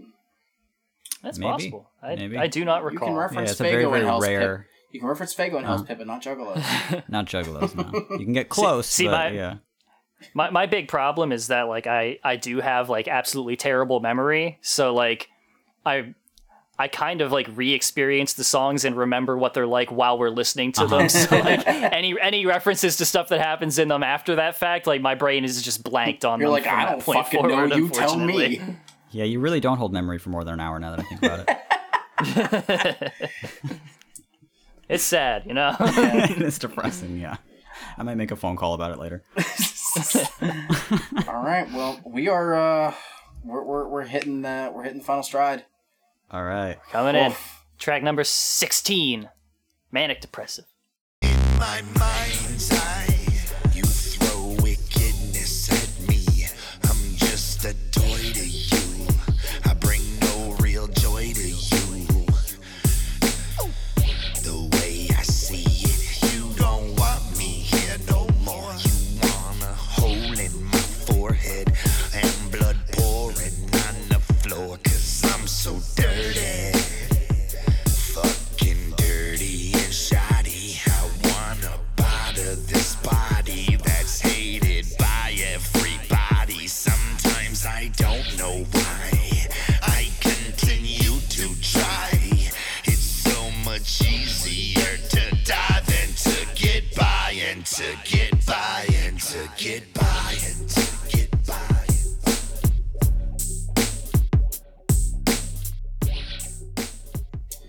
Shmeev, Yes, I hit you up a few days ago.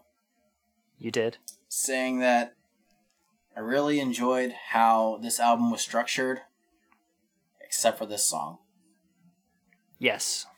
We have very, very, very similar tastes on this album. I fucking hate this song. I absolutely despise this track.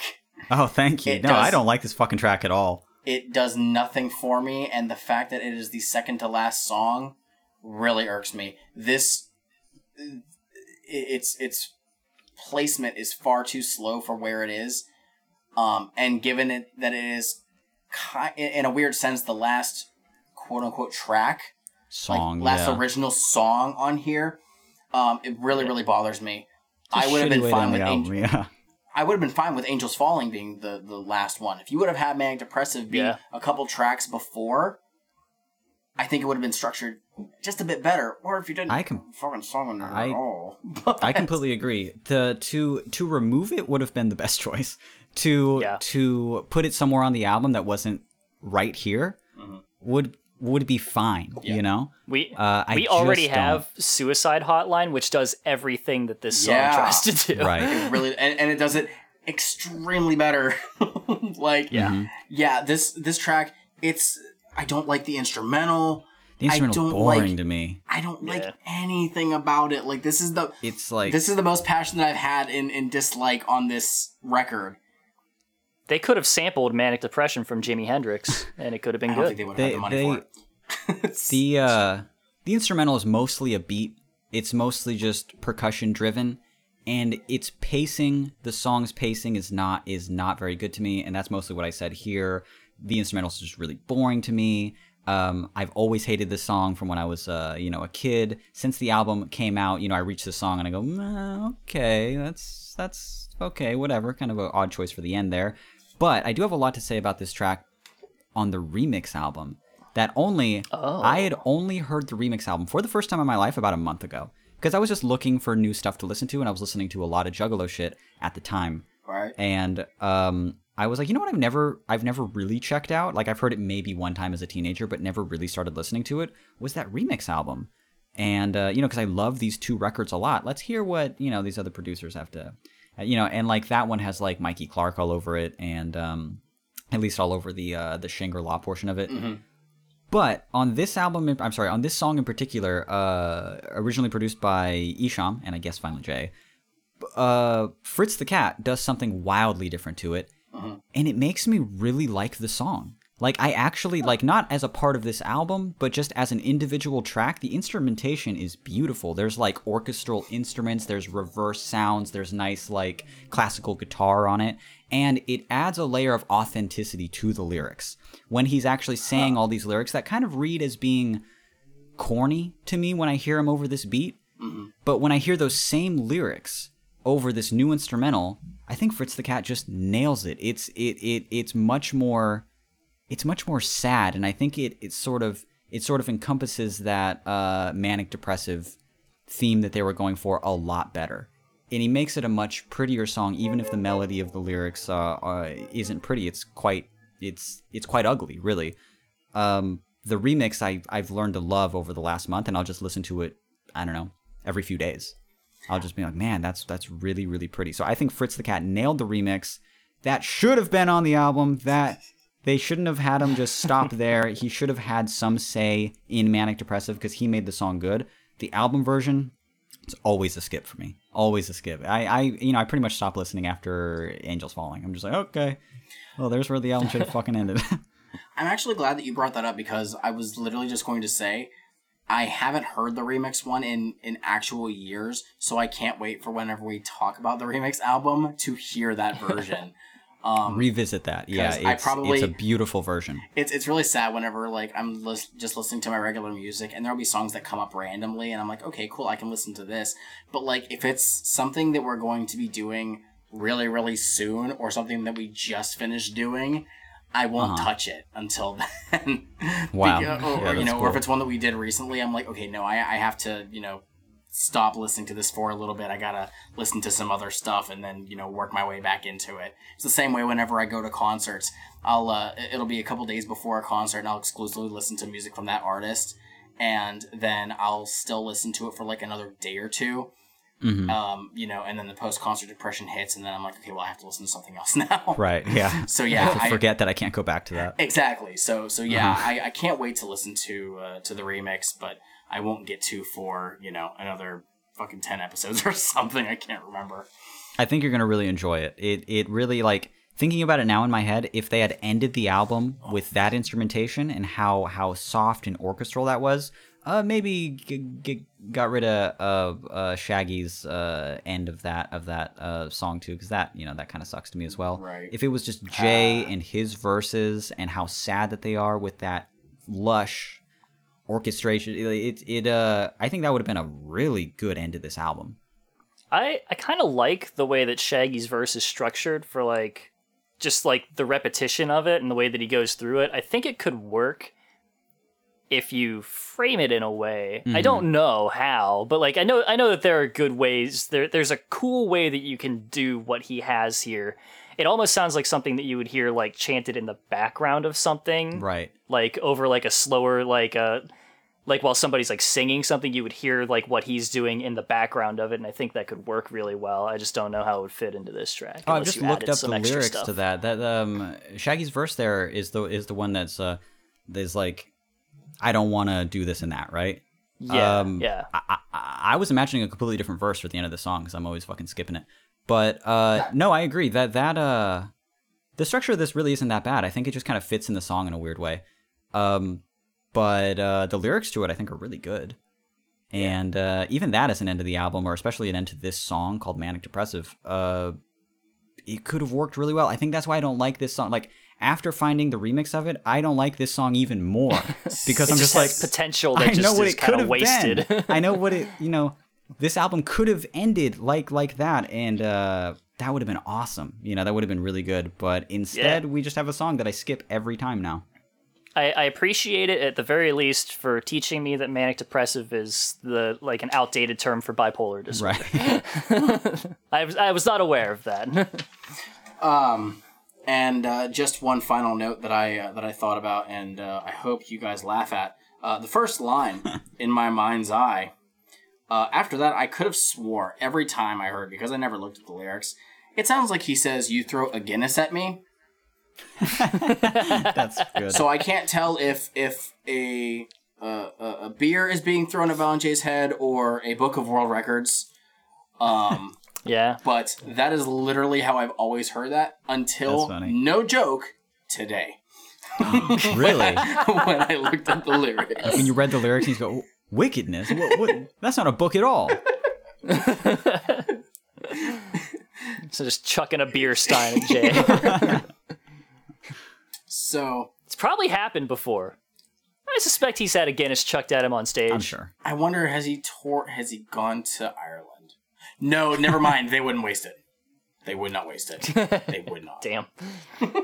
so yeah, that's uh that's manic depressive. I think we are ready to go on to track what, Mike? Um, well, let's see. The last one was 16. Before that would have been 15.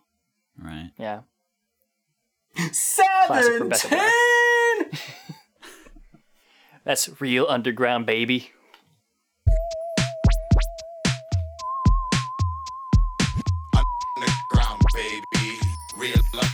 Underground, baby.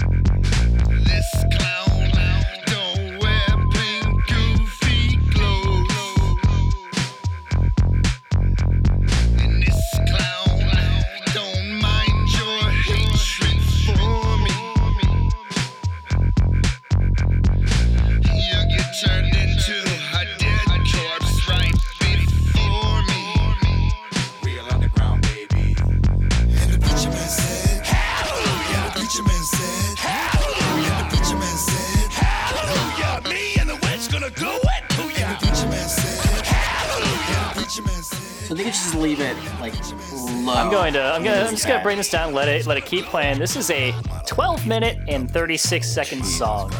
Um, now I actually appreciate the existence of this. I think I, I think I brought this up to you.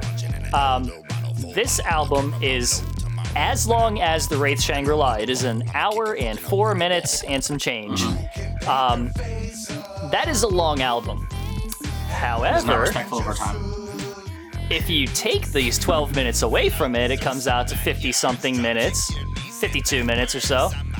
And that's pretty manageable. The rest of it feels pretty short. Mm-hmm. So in my listens, I feel like I got here in a decent time. Mm-hmm. And so whenever I hear this, I'm like, I know I'm at the end. And I don't feel quite like I was hit with this outrageously long album. It, it feels shorter when all of that time is condensed to the end of the album for me. That's it's psychological. But uh, this is it's like if the unveiling wasn't had nothing else going on for it except for the parts after the unveiling section of it. Yeah, like I- that's what this I, track I remember is. uh, when I texted you, and I was like, it was like, oh, hold up.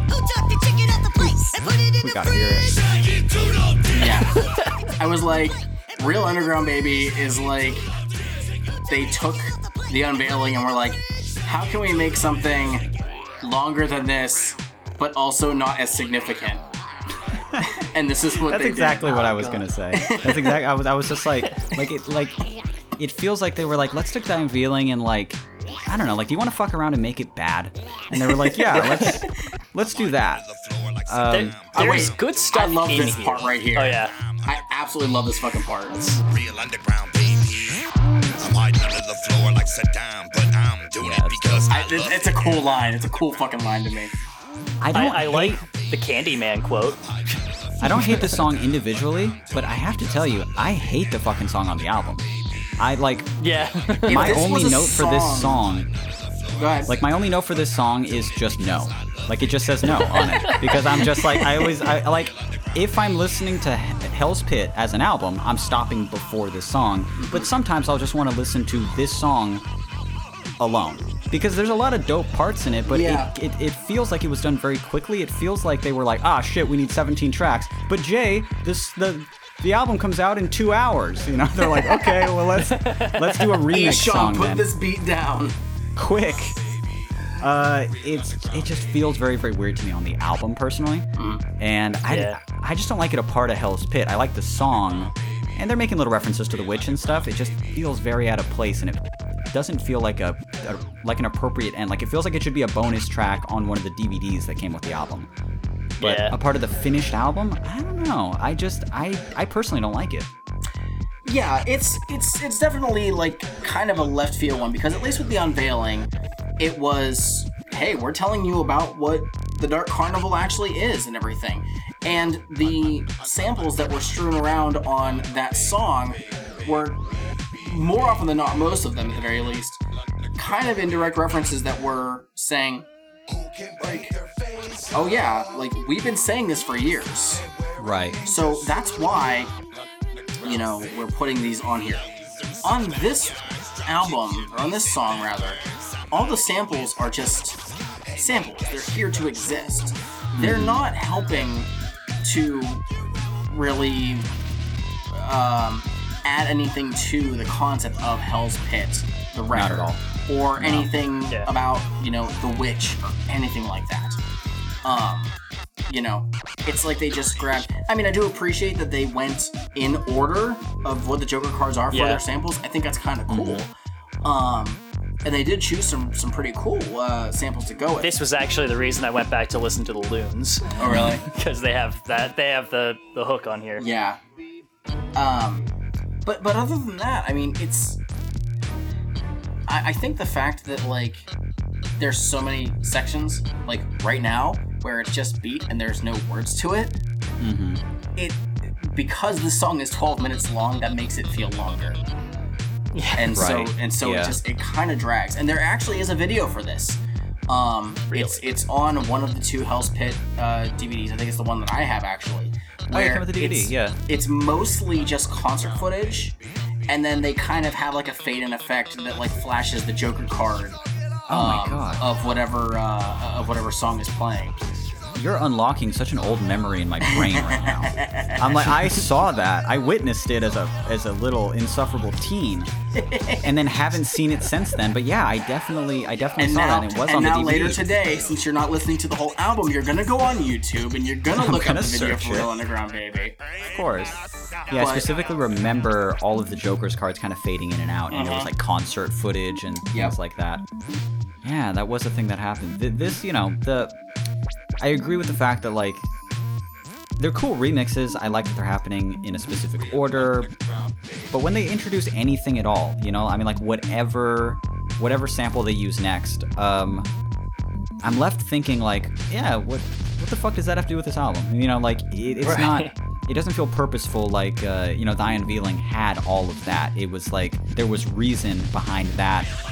And it was just kind of odd to end both albums with different remixes. If there's one thing that um, uh, the Wraith Shangri La really makes me think about, it's suck my nuts, bitch. Fuck you. Well, that's what I mean. Even when I listen to the unveiling, and I'm like, okay, well, there's all these random references of, you know, that could be certain with like of what God is. They're all partying. But like, whenever they sampled like the dirt ball on there, this is our world. This is our world. This is our world. To get the fuck out. Right. Like, what does that do? And I'm like, oh, well, maybe it's just like they're referencing like the Juggalo world. Okay, fine. But yeah, suck my nuts, bitch. Fuck you. That is nothing. I mean, like they they are very much still like even like throughout it, they're sitting there like whenever they do like the "we're not sorry if we tricked you" thing. I mean, they are kind of taunting Yeah. people in their own Yeah, that's way. what I was gonna say. Is that that And almost is- feels appropriate to me because it's the whole part leading up to that, where it's like we don't give a fuck if we tricked you. We don't care about anything. We're we're this is how we are. This is how we've always been. It's always been there. If you don't want to be a part of it, fuck you. You know. Yeah. And that encompasses a lot of juggalo, but just uh, almost like uh, the ideals of being a juggalo is just like I am this way, and suck my nuts. You know, like it's that's it. So it's not a perfect placement, but I think it I think it works a lot better than this track for sure. Yeah, this this track is just very out of place. It's it's it is literally just we want to do the thing that we did, but Right. they just don't know how to fit it in. Which is not to say that I, do don't like wanna- it. I do like this song individually, but to end the album with it, I was always like, eh, maybe a hidden track, Yeah. maybe I, I don't know, but what just, they it, should, it is its own track. What they should have done with this song, make it a track two of a Hallowicked single. Oh, definitely. Uh, Plain and simple. Yeah. Like you Yes, make the song sure. so you want people to hear it. Give it away at a gathering. Give it away on on a Hallowicked single. Not be the Hallowicked single because that would piss people off because they Yeah, want to hear that brand new one. I think what was 2004? That was Murder Cloak. Yeah, yeah, that was Murder Cloak. Um, so you you have to have that. But if you put this as a second track on there, people would love it. They would jam Yeah. the fuck to it. Yeah, it's a fun song to listen to. So there there is something that I that I would like to to read real quick. Please do. Uh, again, this is so regarding who took the chicken off the plate Oh, and put it in oh the yeah, I sent you the uh, the annotation, right? uh, no, I just looking looked it up? up. Yeah, it's You, great. sent you sent me the Instagram, Oh, the Instagram. video of him doing Yeah, it. there was an. Instagram video recently. Yeah. Yes. So let me uh, let me read this real quick. During episode 13 of the Shaggy and the Creep podcast, Shaggy was asked why he took the chicken off the plate and put it in the fridge. He answered, Oh my god. At the time, I was really, really, really heavy into chicken sandwiches. Some were concerned. I had a lot of people concerned about me. It was a rough time, you know. It didn't matter what kind of chicken sandwich. It could have been a grilled chicken breast, you know. It could have been a McChicken. It could have been a pulled chicken sandwich. I was just spiraling down a pa- bad path with chicken sandwiches. Not a part of my life I like to talk about too much, you know. I hurt a lot of people in the process. I lost my family. Thank God they came to an understanding about me and my chicken and they came back, but I was very lucky, you know? So I don't want to delve into that too much because it's a really bad part of my life. We'll just keep it at that for now. Maybe one day I'll be willing to talk about it. And for that alone, I love Shaggy too. Yeah, of course. so good. And we've said I, I've said this before on the podcast. If you don't follow Shaggy Two Dope on Instagram, what are you doing with your life? Because his Instagram is social media amazing. so good. His Instagram is He- amazing. you know the the uh, the ICP official uh, Twitter account and the Instagram account. You know, it's it's what it is. Yeah. It's, it's fine. And then and then Jay has his own. Uh, That he and barely that's runs. It's it's just it's just worse, you know. But Shaggy jumped right into it. and Was just like, all right, I'm gonna practically be a fucking influencer. Uh, he he just he just really did the whole thing correctly, and then he's doing the you know that that uh, Shaggy and the creep shit that he's doing, and he's doing Twitch streams. He's just really really making it happen, which is which is cool because it seems like Jay's like very much just ignoring the internet, you know. Yeah, he's a bitter old man. Shaggy will tell you, you know how you prevent coronavirus? Eat some dirt. Build up your dirt, immune baby. system. You'll be Yep. fine. Dirt don't hurt. I love that whenever he uh, he was in the hospital um, because he, I think he had back or neck surgery, and people were so concerned that he got COVID because it was like right whenever like it was starting to blow the fuck up, so people were like really worried, you know. And then you know sometimes he just decides to try and drop kick Fred Durst. Yep. Everybody, everybody makes bad decisions. Uh huh. I forgot about that. So yeah, uh, "Real Underground Yeah, Baby" uh, is a song that was created, and It is, It yeah. sure does exist. and and we have listened to almost all of it. Oh at my this Yeah, it's coming up at the end of it. Really? But Wow. yeah, Yeah. uh, I- the whole at the thing. very least, it got me to go back and listen to some Ringmaster stuff. dope. And you know what? Thanks, Real Underground Baby. And I mean, they played the So- sample from the really, really good version of Chicken Hunting. Shut the fuck up. Oh wow, the song's actually ending leave, now. leave my house. I'm not at your I'm throwing my tablet out the window. You're not allowed in here anymore. There we go. There it is. There's it, the album. it wraps right back around into the intro, actually, like very nicely. And I will. I mean, just hearing it all the way through then, because I haven't heard the song all the way through in a while. Yeah, I got to double down. Say it's a bad choice for the end of the album. it's, it's not. I think it's a great song, uh, it's- but it's got fuck all to do with the whole. Like, we spoke so highly on how conceptual this album was all the way through, And then they at the end the they were fucking like, "Yeah, at the end. let's do the chicken plate fridge shit." Yeah, that'd be fun because it is fun. You know, it's it's fun. Yeah. Hidden track, Yeah. sampler, Shouldn't have Forgotten been on Freshness, something. You there. know, Oh, yeah. They could have put this on in Forgotten Freshness, no problem. Yeah. could have done that easily, but They'd have been like, oh, yeah, we were having a lot of fun. Not whenever we did the Wraith Hell's Pit. We cooked this up, and it was gonna was be the end. But we came up with a better song that we uh, that you actually heard at the end of Right. Hell's Pit. I don't really know how how else you could have ended Hell's Pit though. I mean, or, or, or Yeah. unless they made two other songs because we already decided to get rid of Manic Depressive.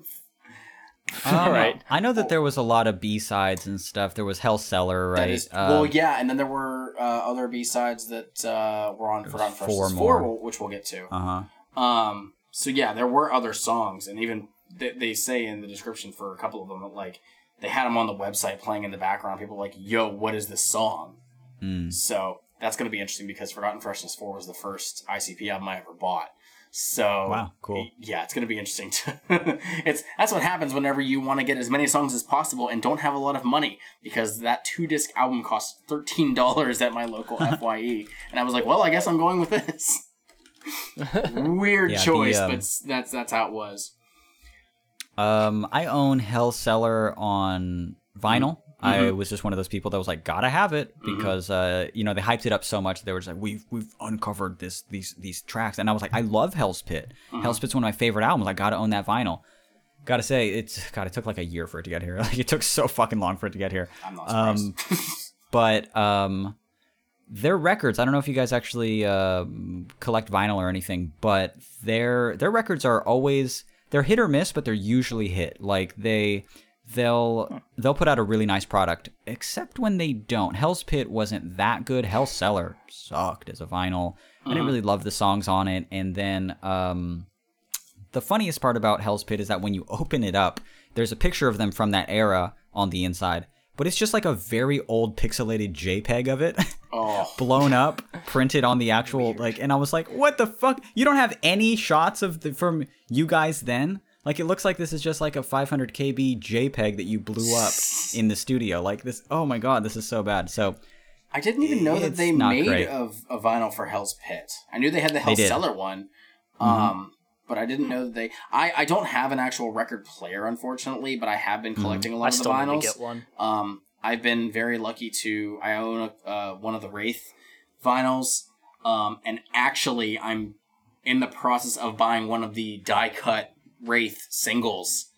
um, for not an arm and a leg. I'm just waiting on a response from the person. Wait, wait, wait. You you you own uh Shangri La on vinyl? Yes, I do. Oh, That's I have I have the Wraith man. and I have Riddlebox, which I know are two of the Wow. really hard ones. I, I'm sad that I missed out on uh, both Milenkos from a couple years back. Unfortunately, I didn't. I, I the the record store that I went to did not have them. I was super pissed.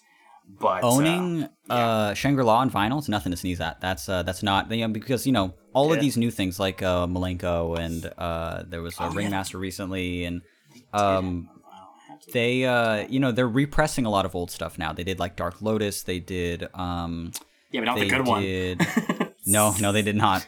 They did uh, Wizard of the Hood, which I was Yep, really excited for because I fucking love that album, Nice. and I got that on vinyl. But Shangri La hasn't been repressed yet, so this is this is an old pressing you own. This is a very very old pressing. They've only made a thousand. Um, they only made a thousand of them. You're very lucky to own that. That I that's that's a really really great album. Yeah. Um, and I, the worst actually part about also that though, the worst part about it was whenever I got it, I was bidding for it on eBay, Uh-huh. and um, somebody who lives in the same apartment as me uh, decided to bid against me because they were going to Oh, get it no. because they were going to get it for me. So it went up for a lot more than I intended to originally pay, so you're bidding against yourself. but. I owned it, so it was okay. So yeah, Um, yeah, I also have um, Riddlebox on vinyl. I'm very proud of that one. I used to have But two of them. they're, they're wow, really? Yeah, They're um, they're repressings. Uh, they sound good. They sound pretty good, and uh, sometimes I'll even play with doing like a heavier vinyl weight. Uh, The and 180 that's always grams? good. I've yeah, yeah, exactly. Um, so that's always been good. But yeah, they did uh, Hell's Pit somewhat recently, and I jumped on that because I love the album so much. Uh, the variant is really beautiful. It's like black and red. It looks like flames. nice. Um, and uh, it's really, really good to own. But I've only spun it, you know, a couple times because I also, you know, I do own a record player, but how often am I actually listening to vinyl? You know, like I have to be in the mood. I have to put it on. Most of their albums are double LPs anyway, so it's like, am I really gonna put an album on? Yeah. Flip it, change it, flip it, just to hear it? No, just listen to it on fucking Spotify. It's gonna play through the same speakers, you know. Exactly. I mean, I do, I do want to get a record player at some point, just for some of the stuff that I, I only have like a bunch of weird shit on vinyl, Mm-hmm. like, um, like I've got like some my Mega Ran stuff. I got like Coheed and Cambria stuff Oh, for nice. my Wait, bonus things, you bu- uh, Samus album, and I also have the Lustful Sex Life of a Perverted Nympho Housewife, which I technically consider a Juggalo album because it's used on Tunnel of um, Love. Tunnel of Love, Hey. and That was other the one that they sampled.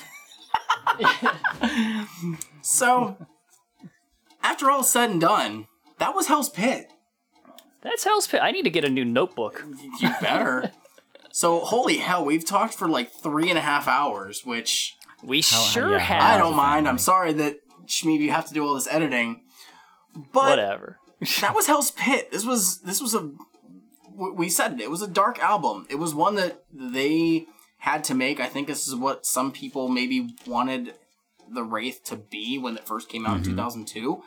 Um, but I mean, we we heard countless times that Jay said, you know, oh, the Wraith, every lyric, we stand by it. This is the record we had to make, and so that's what Wraith Shangri La was.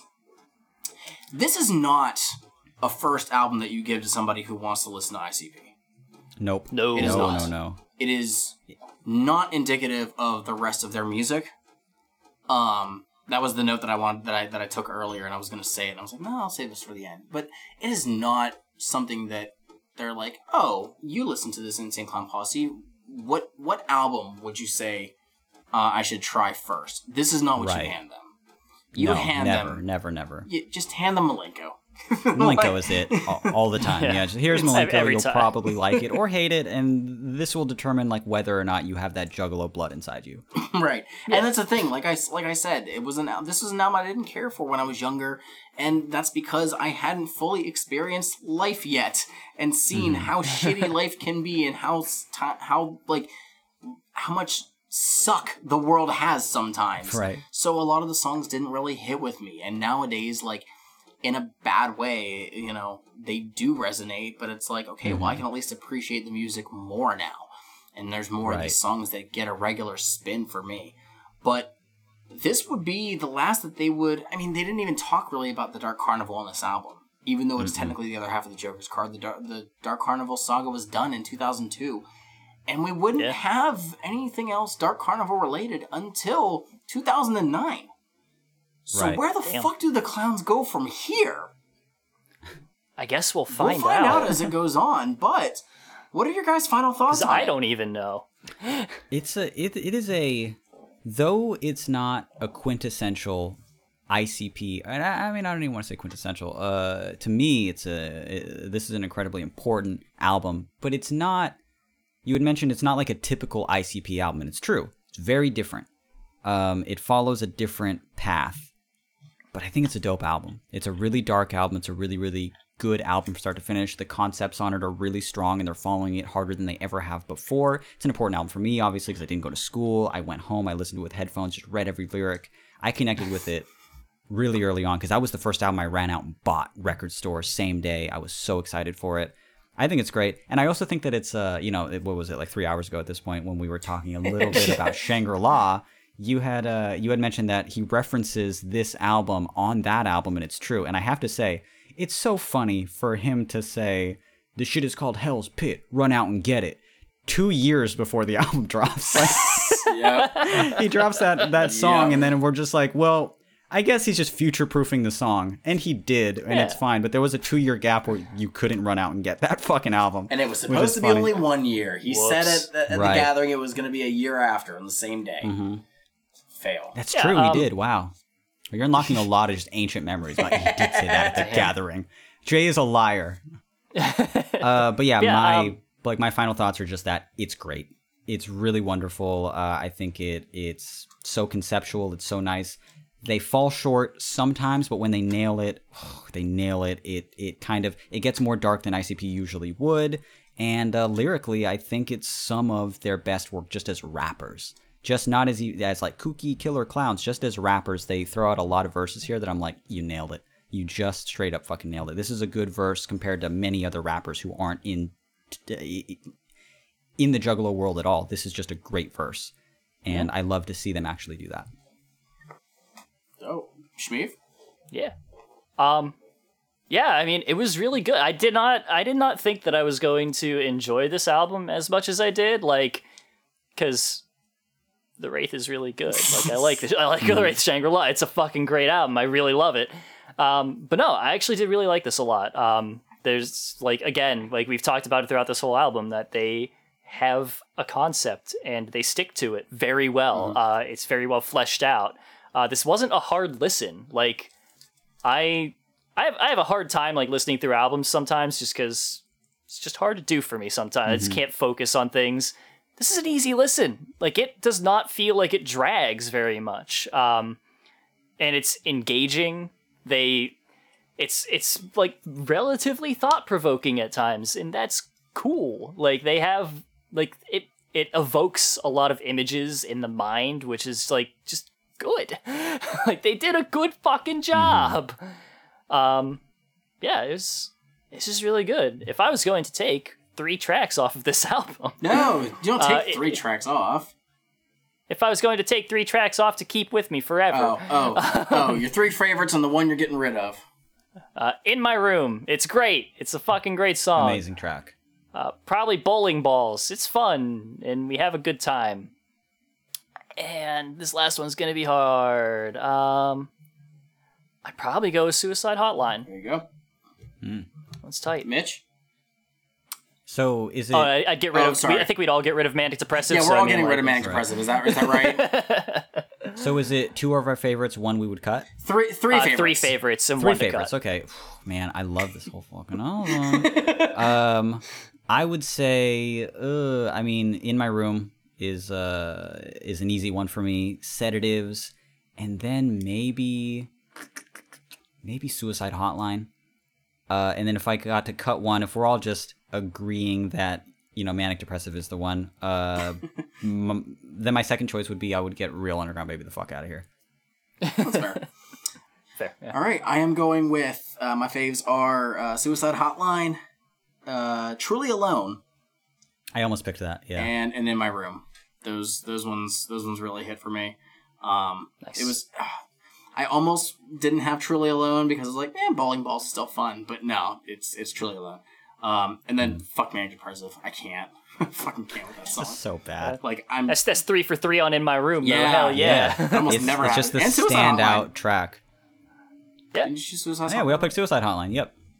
nice. Yeah, those so- are the standout tracks, man. I kind Yeah, of love In My Room. We just have a whole a episode about In My Room. How It's it, this is a damn solid record for real. So All right. um, we would like to thank you so much for coming on this show, Guys, it was an for honor. Three and a half hours. it is. I'm, I'm sitting here. I'm I'm sweaty because I can't have my fan on right now, and it's like Same. 90 degrees in Same. California. Yeah, It's hot as It's shit so in here. hot right now, but it was worth it. We did it for the greater good. We did it because we're down.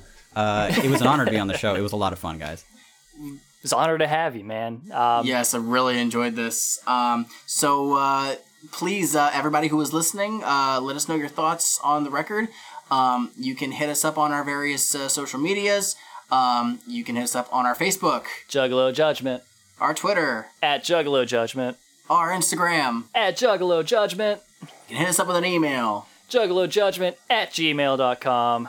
You can hit up our personal Twitters if you'd like. At Shmeev. At Mike Spawn, the SEJ, and I'm also available on Instagram as uh, at Straight Edge Juggalo. Uh, Mitch, Mitch, You what do you things on the on? internet. Uh, let's see. I make music for a living still. Uh, I've been doing this for a long time. If you want to check out my music, uh, you really do not have to. I make a completely different genre than Juggalo shit, but I am myself a Juggalo. Uh, my music project is called Flat Sound. You can go to flatsound.org or search it on Spotify or do anything like that. Uh, but again, don't feel inclined. But I do have a podcast that you might like. Uh, it's called All the Space in Between. I uh, do it with my partner. It's a weekly podcast. It's an advice show where we go on there and just give like half-ass advice to people who are like, "Oh no, I pissed the bed," and we're like, "You're an idiot." Uh, so we have a weekly show. It's called All the Space in Between. You can listen to it by going to allthespaceinbetween.com or searching All the Space in Between on uh, YouTube, Spotify, Apple Music, uh, or Apple Podcasts, all of those things. So check it out if you want, but if you don't, that's cool. I'm too. going to, and you can't stop me. I can. I'll And delete we- it right now. No! and we and uh, we'll, we'll make sure that we have links for that in our uh, in our description so that everybody can can check that out at their leisure. Cool, cool, cool. Thank you guys so Um, much. Yes. So thank you very much for being on the show. This was a fucking blast. I loved it.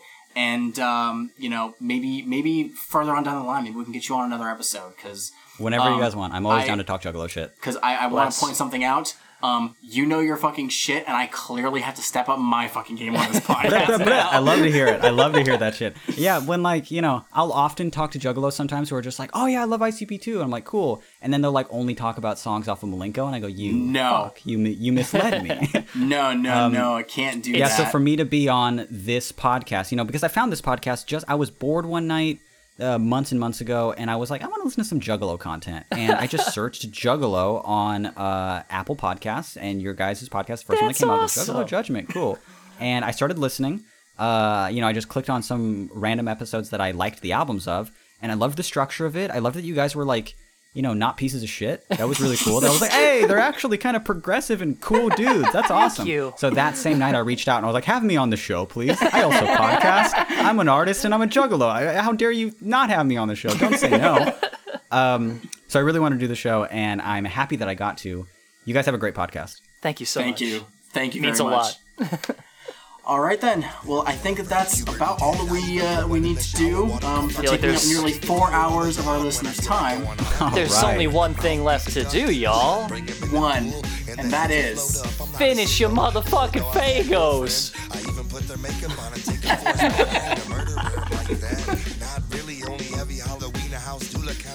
I already finished mine like an hour ago. I have not because I'm at two and a half later. Yeah, I got I got like no water Peace left. out, everybody. Later. Bye. I'ma do something a motherfucking body.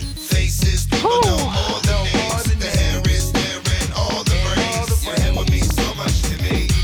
Your head would mean so much to me. I won't diss you. You wanna wear a hat? What? How you want your eyelids open or shut? Your head would mean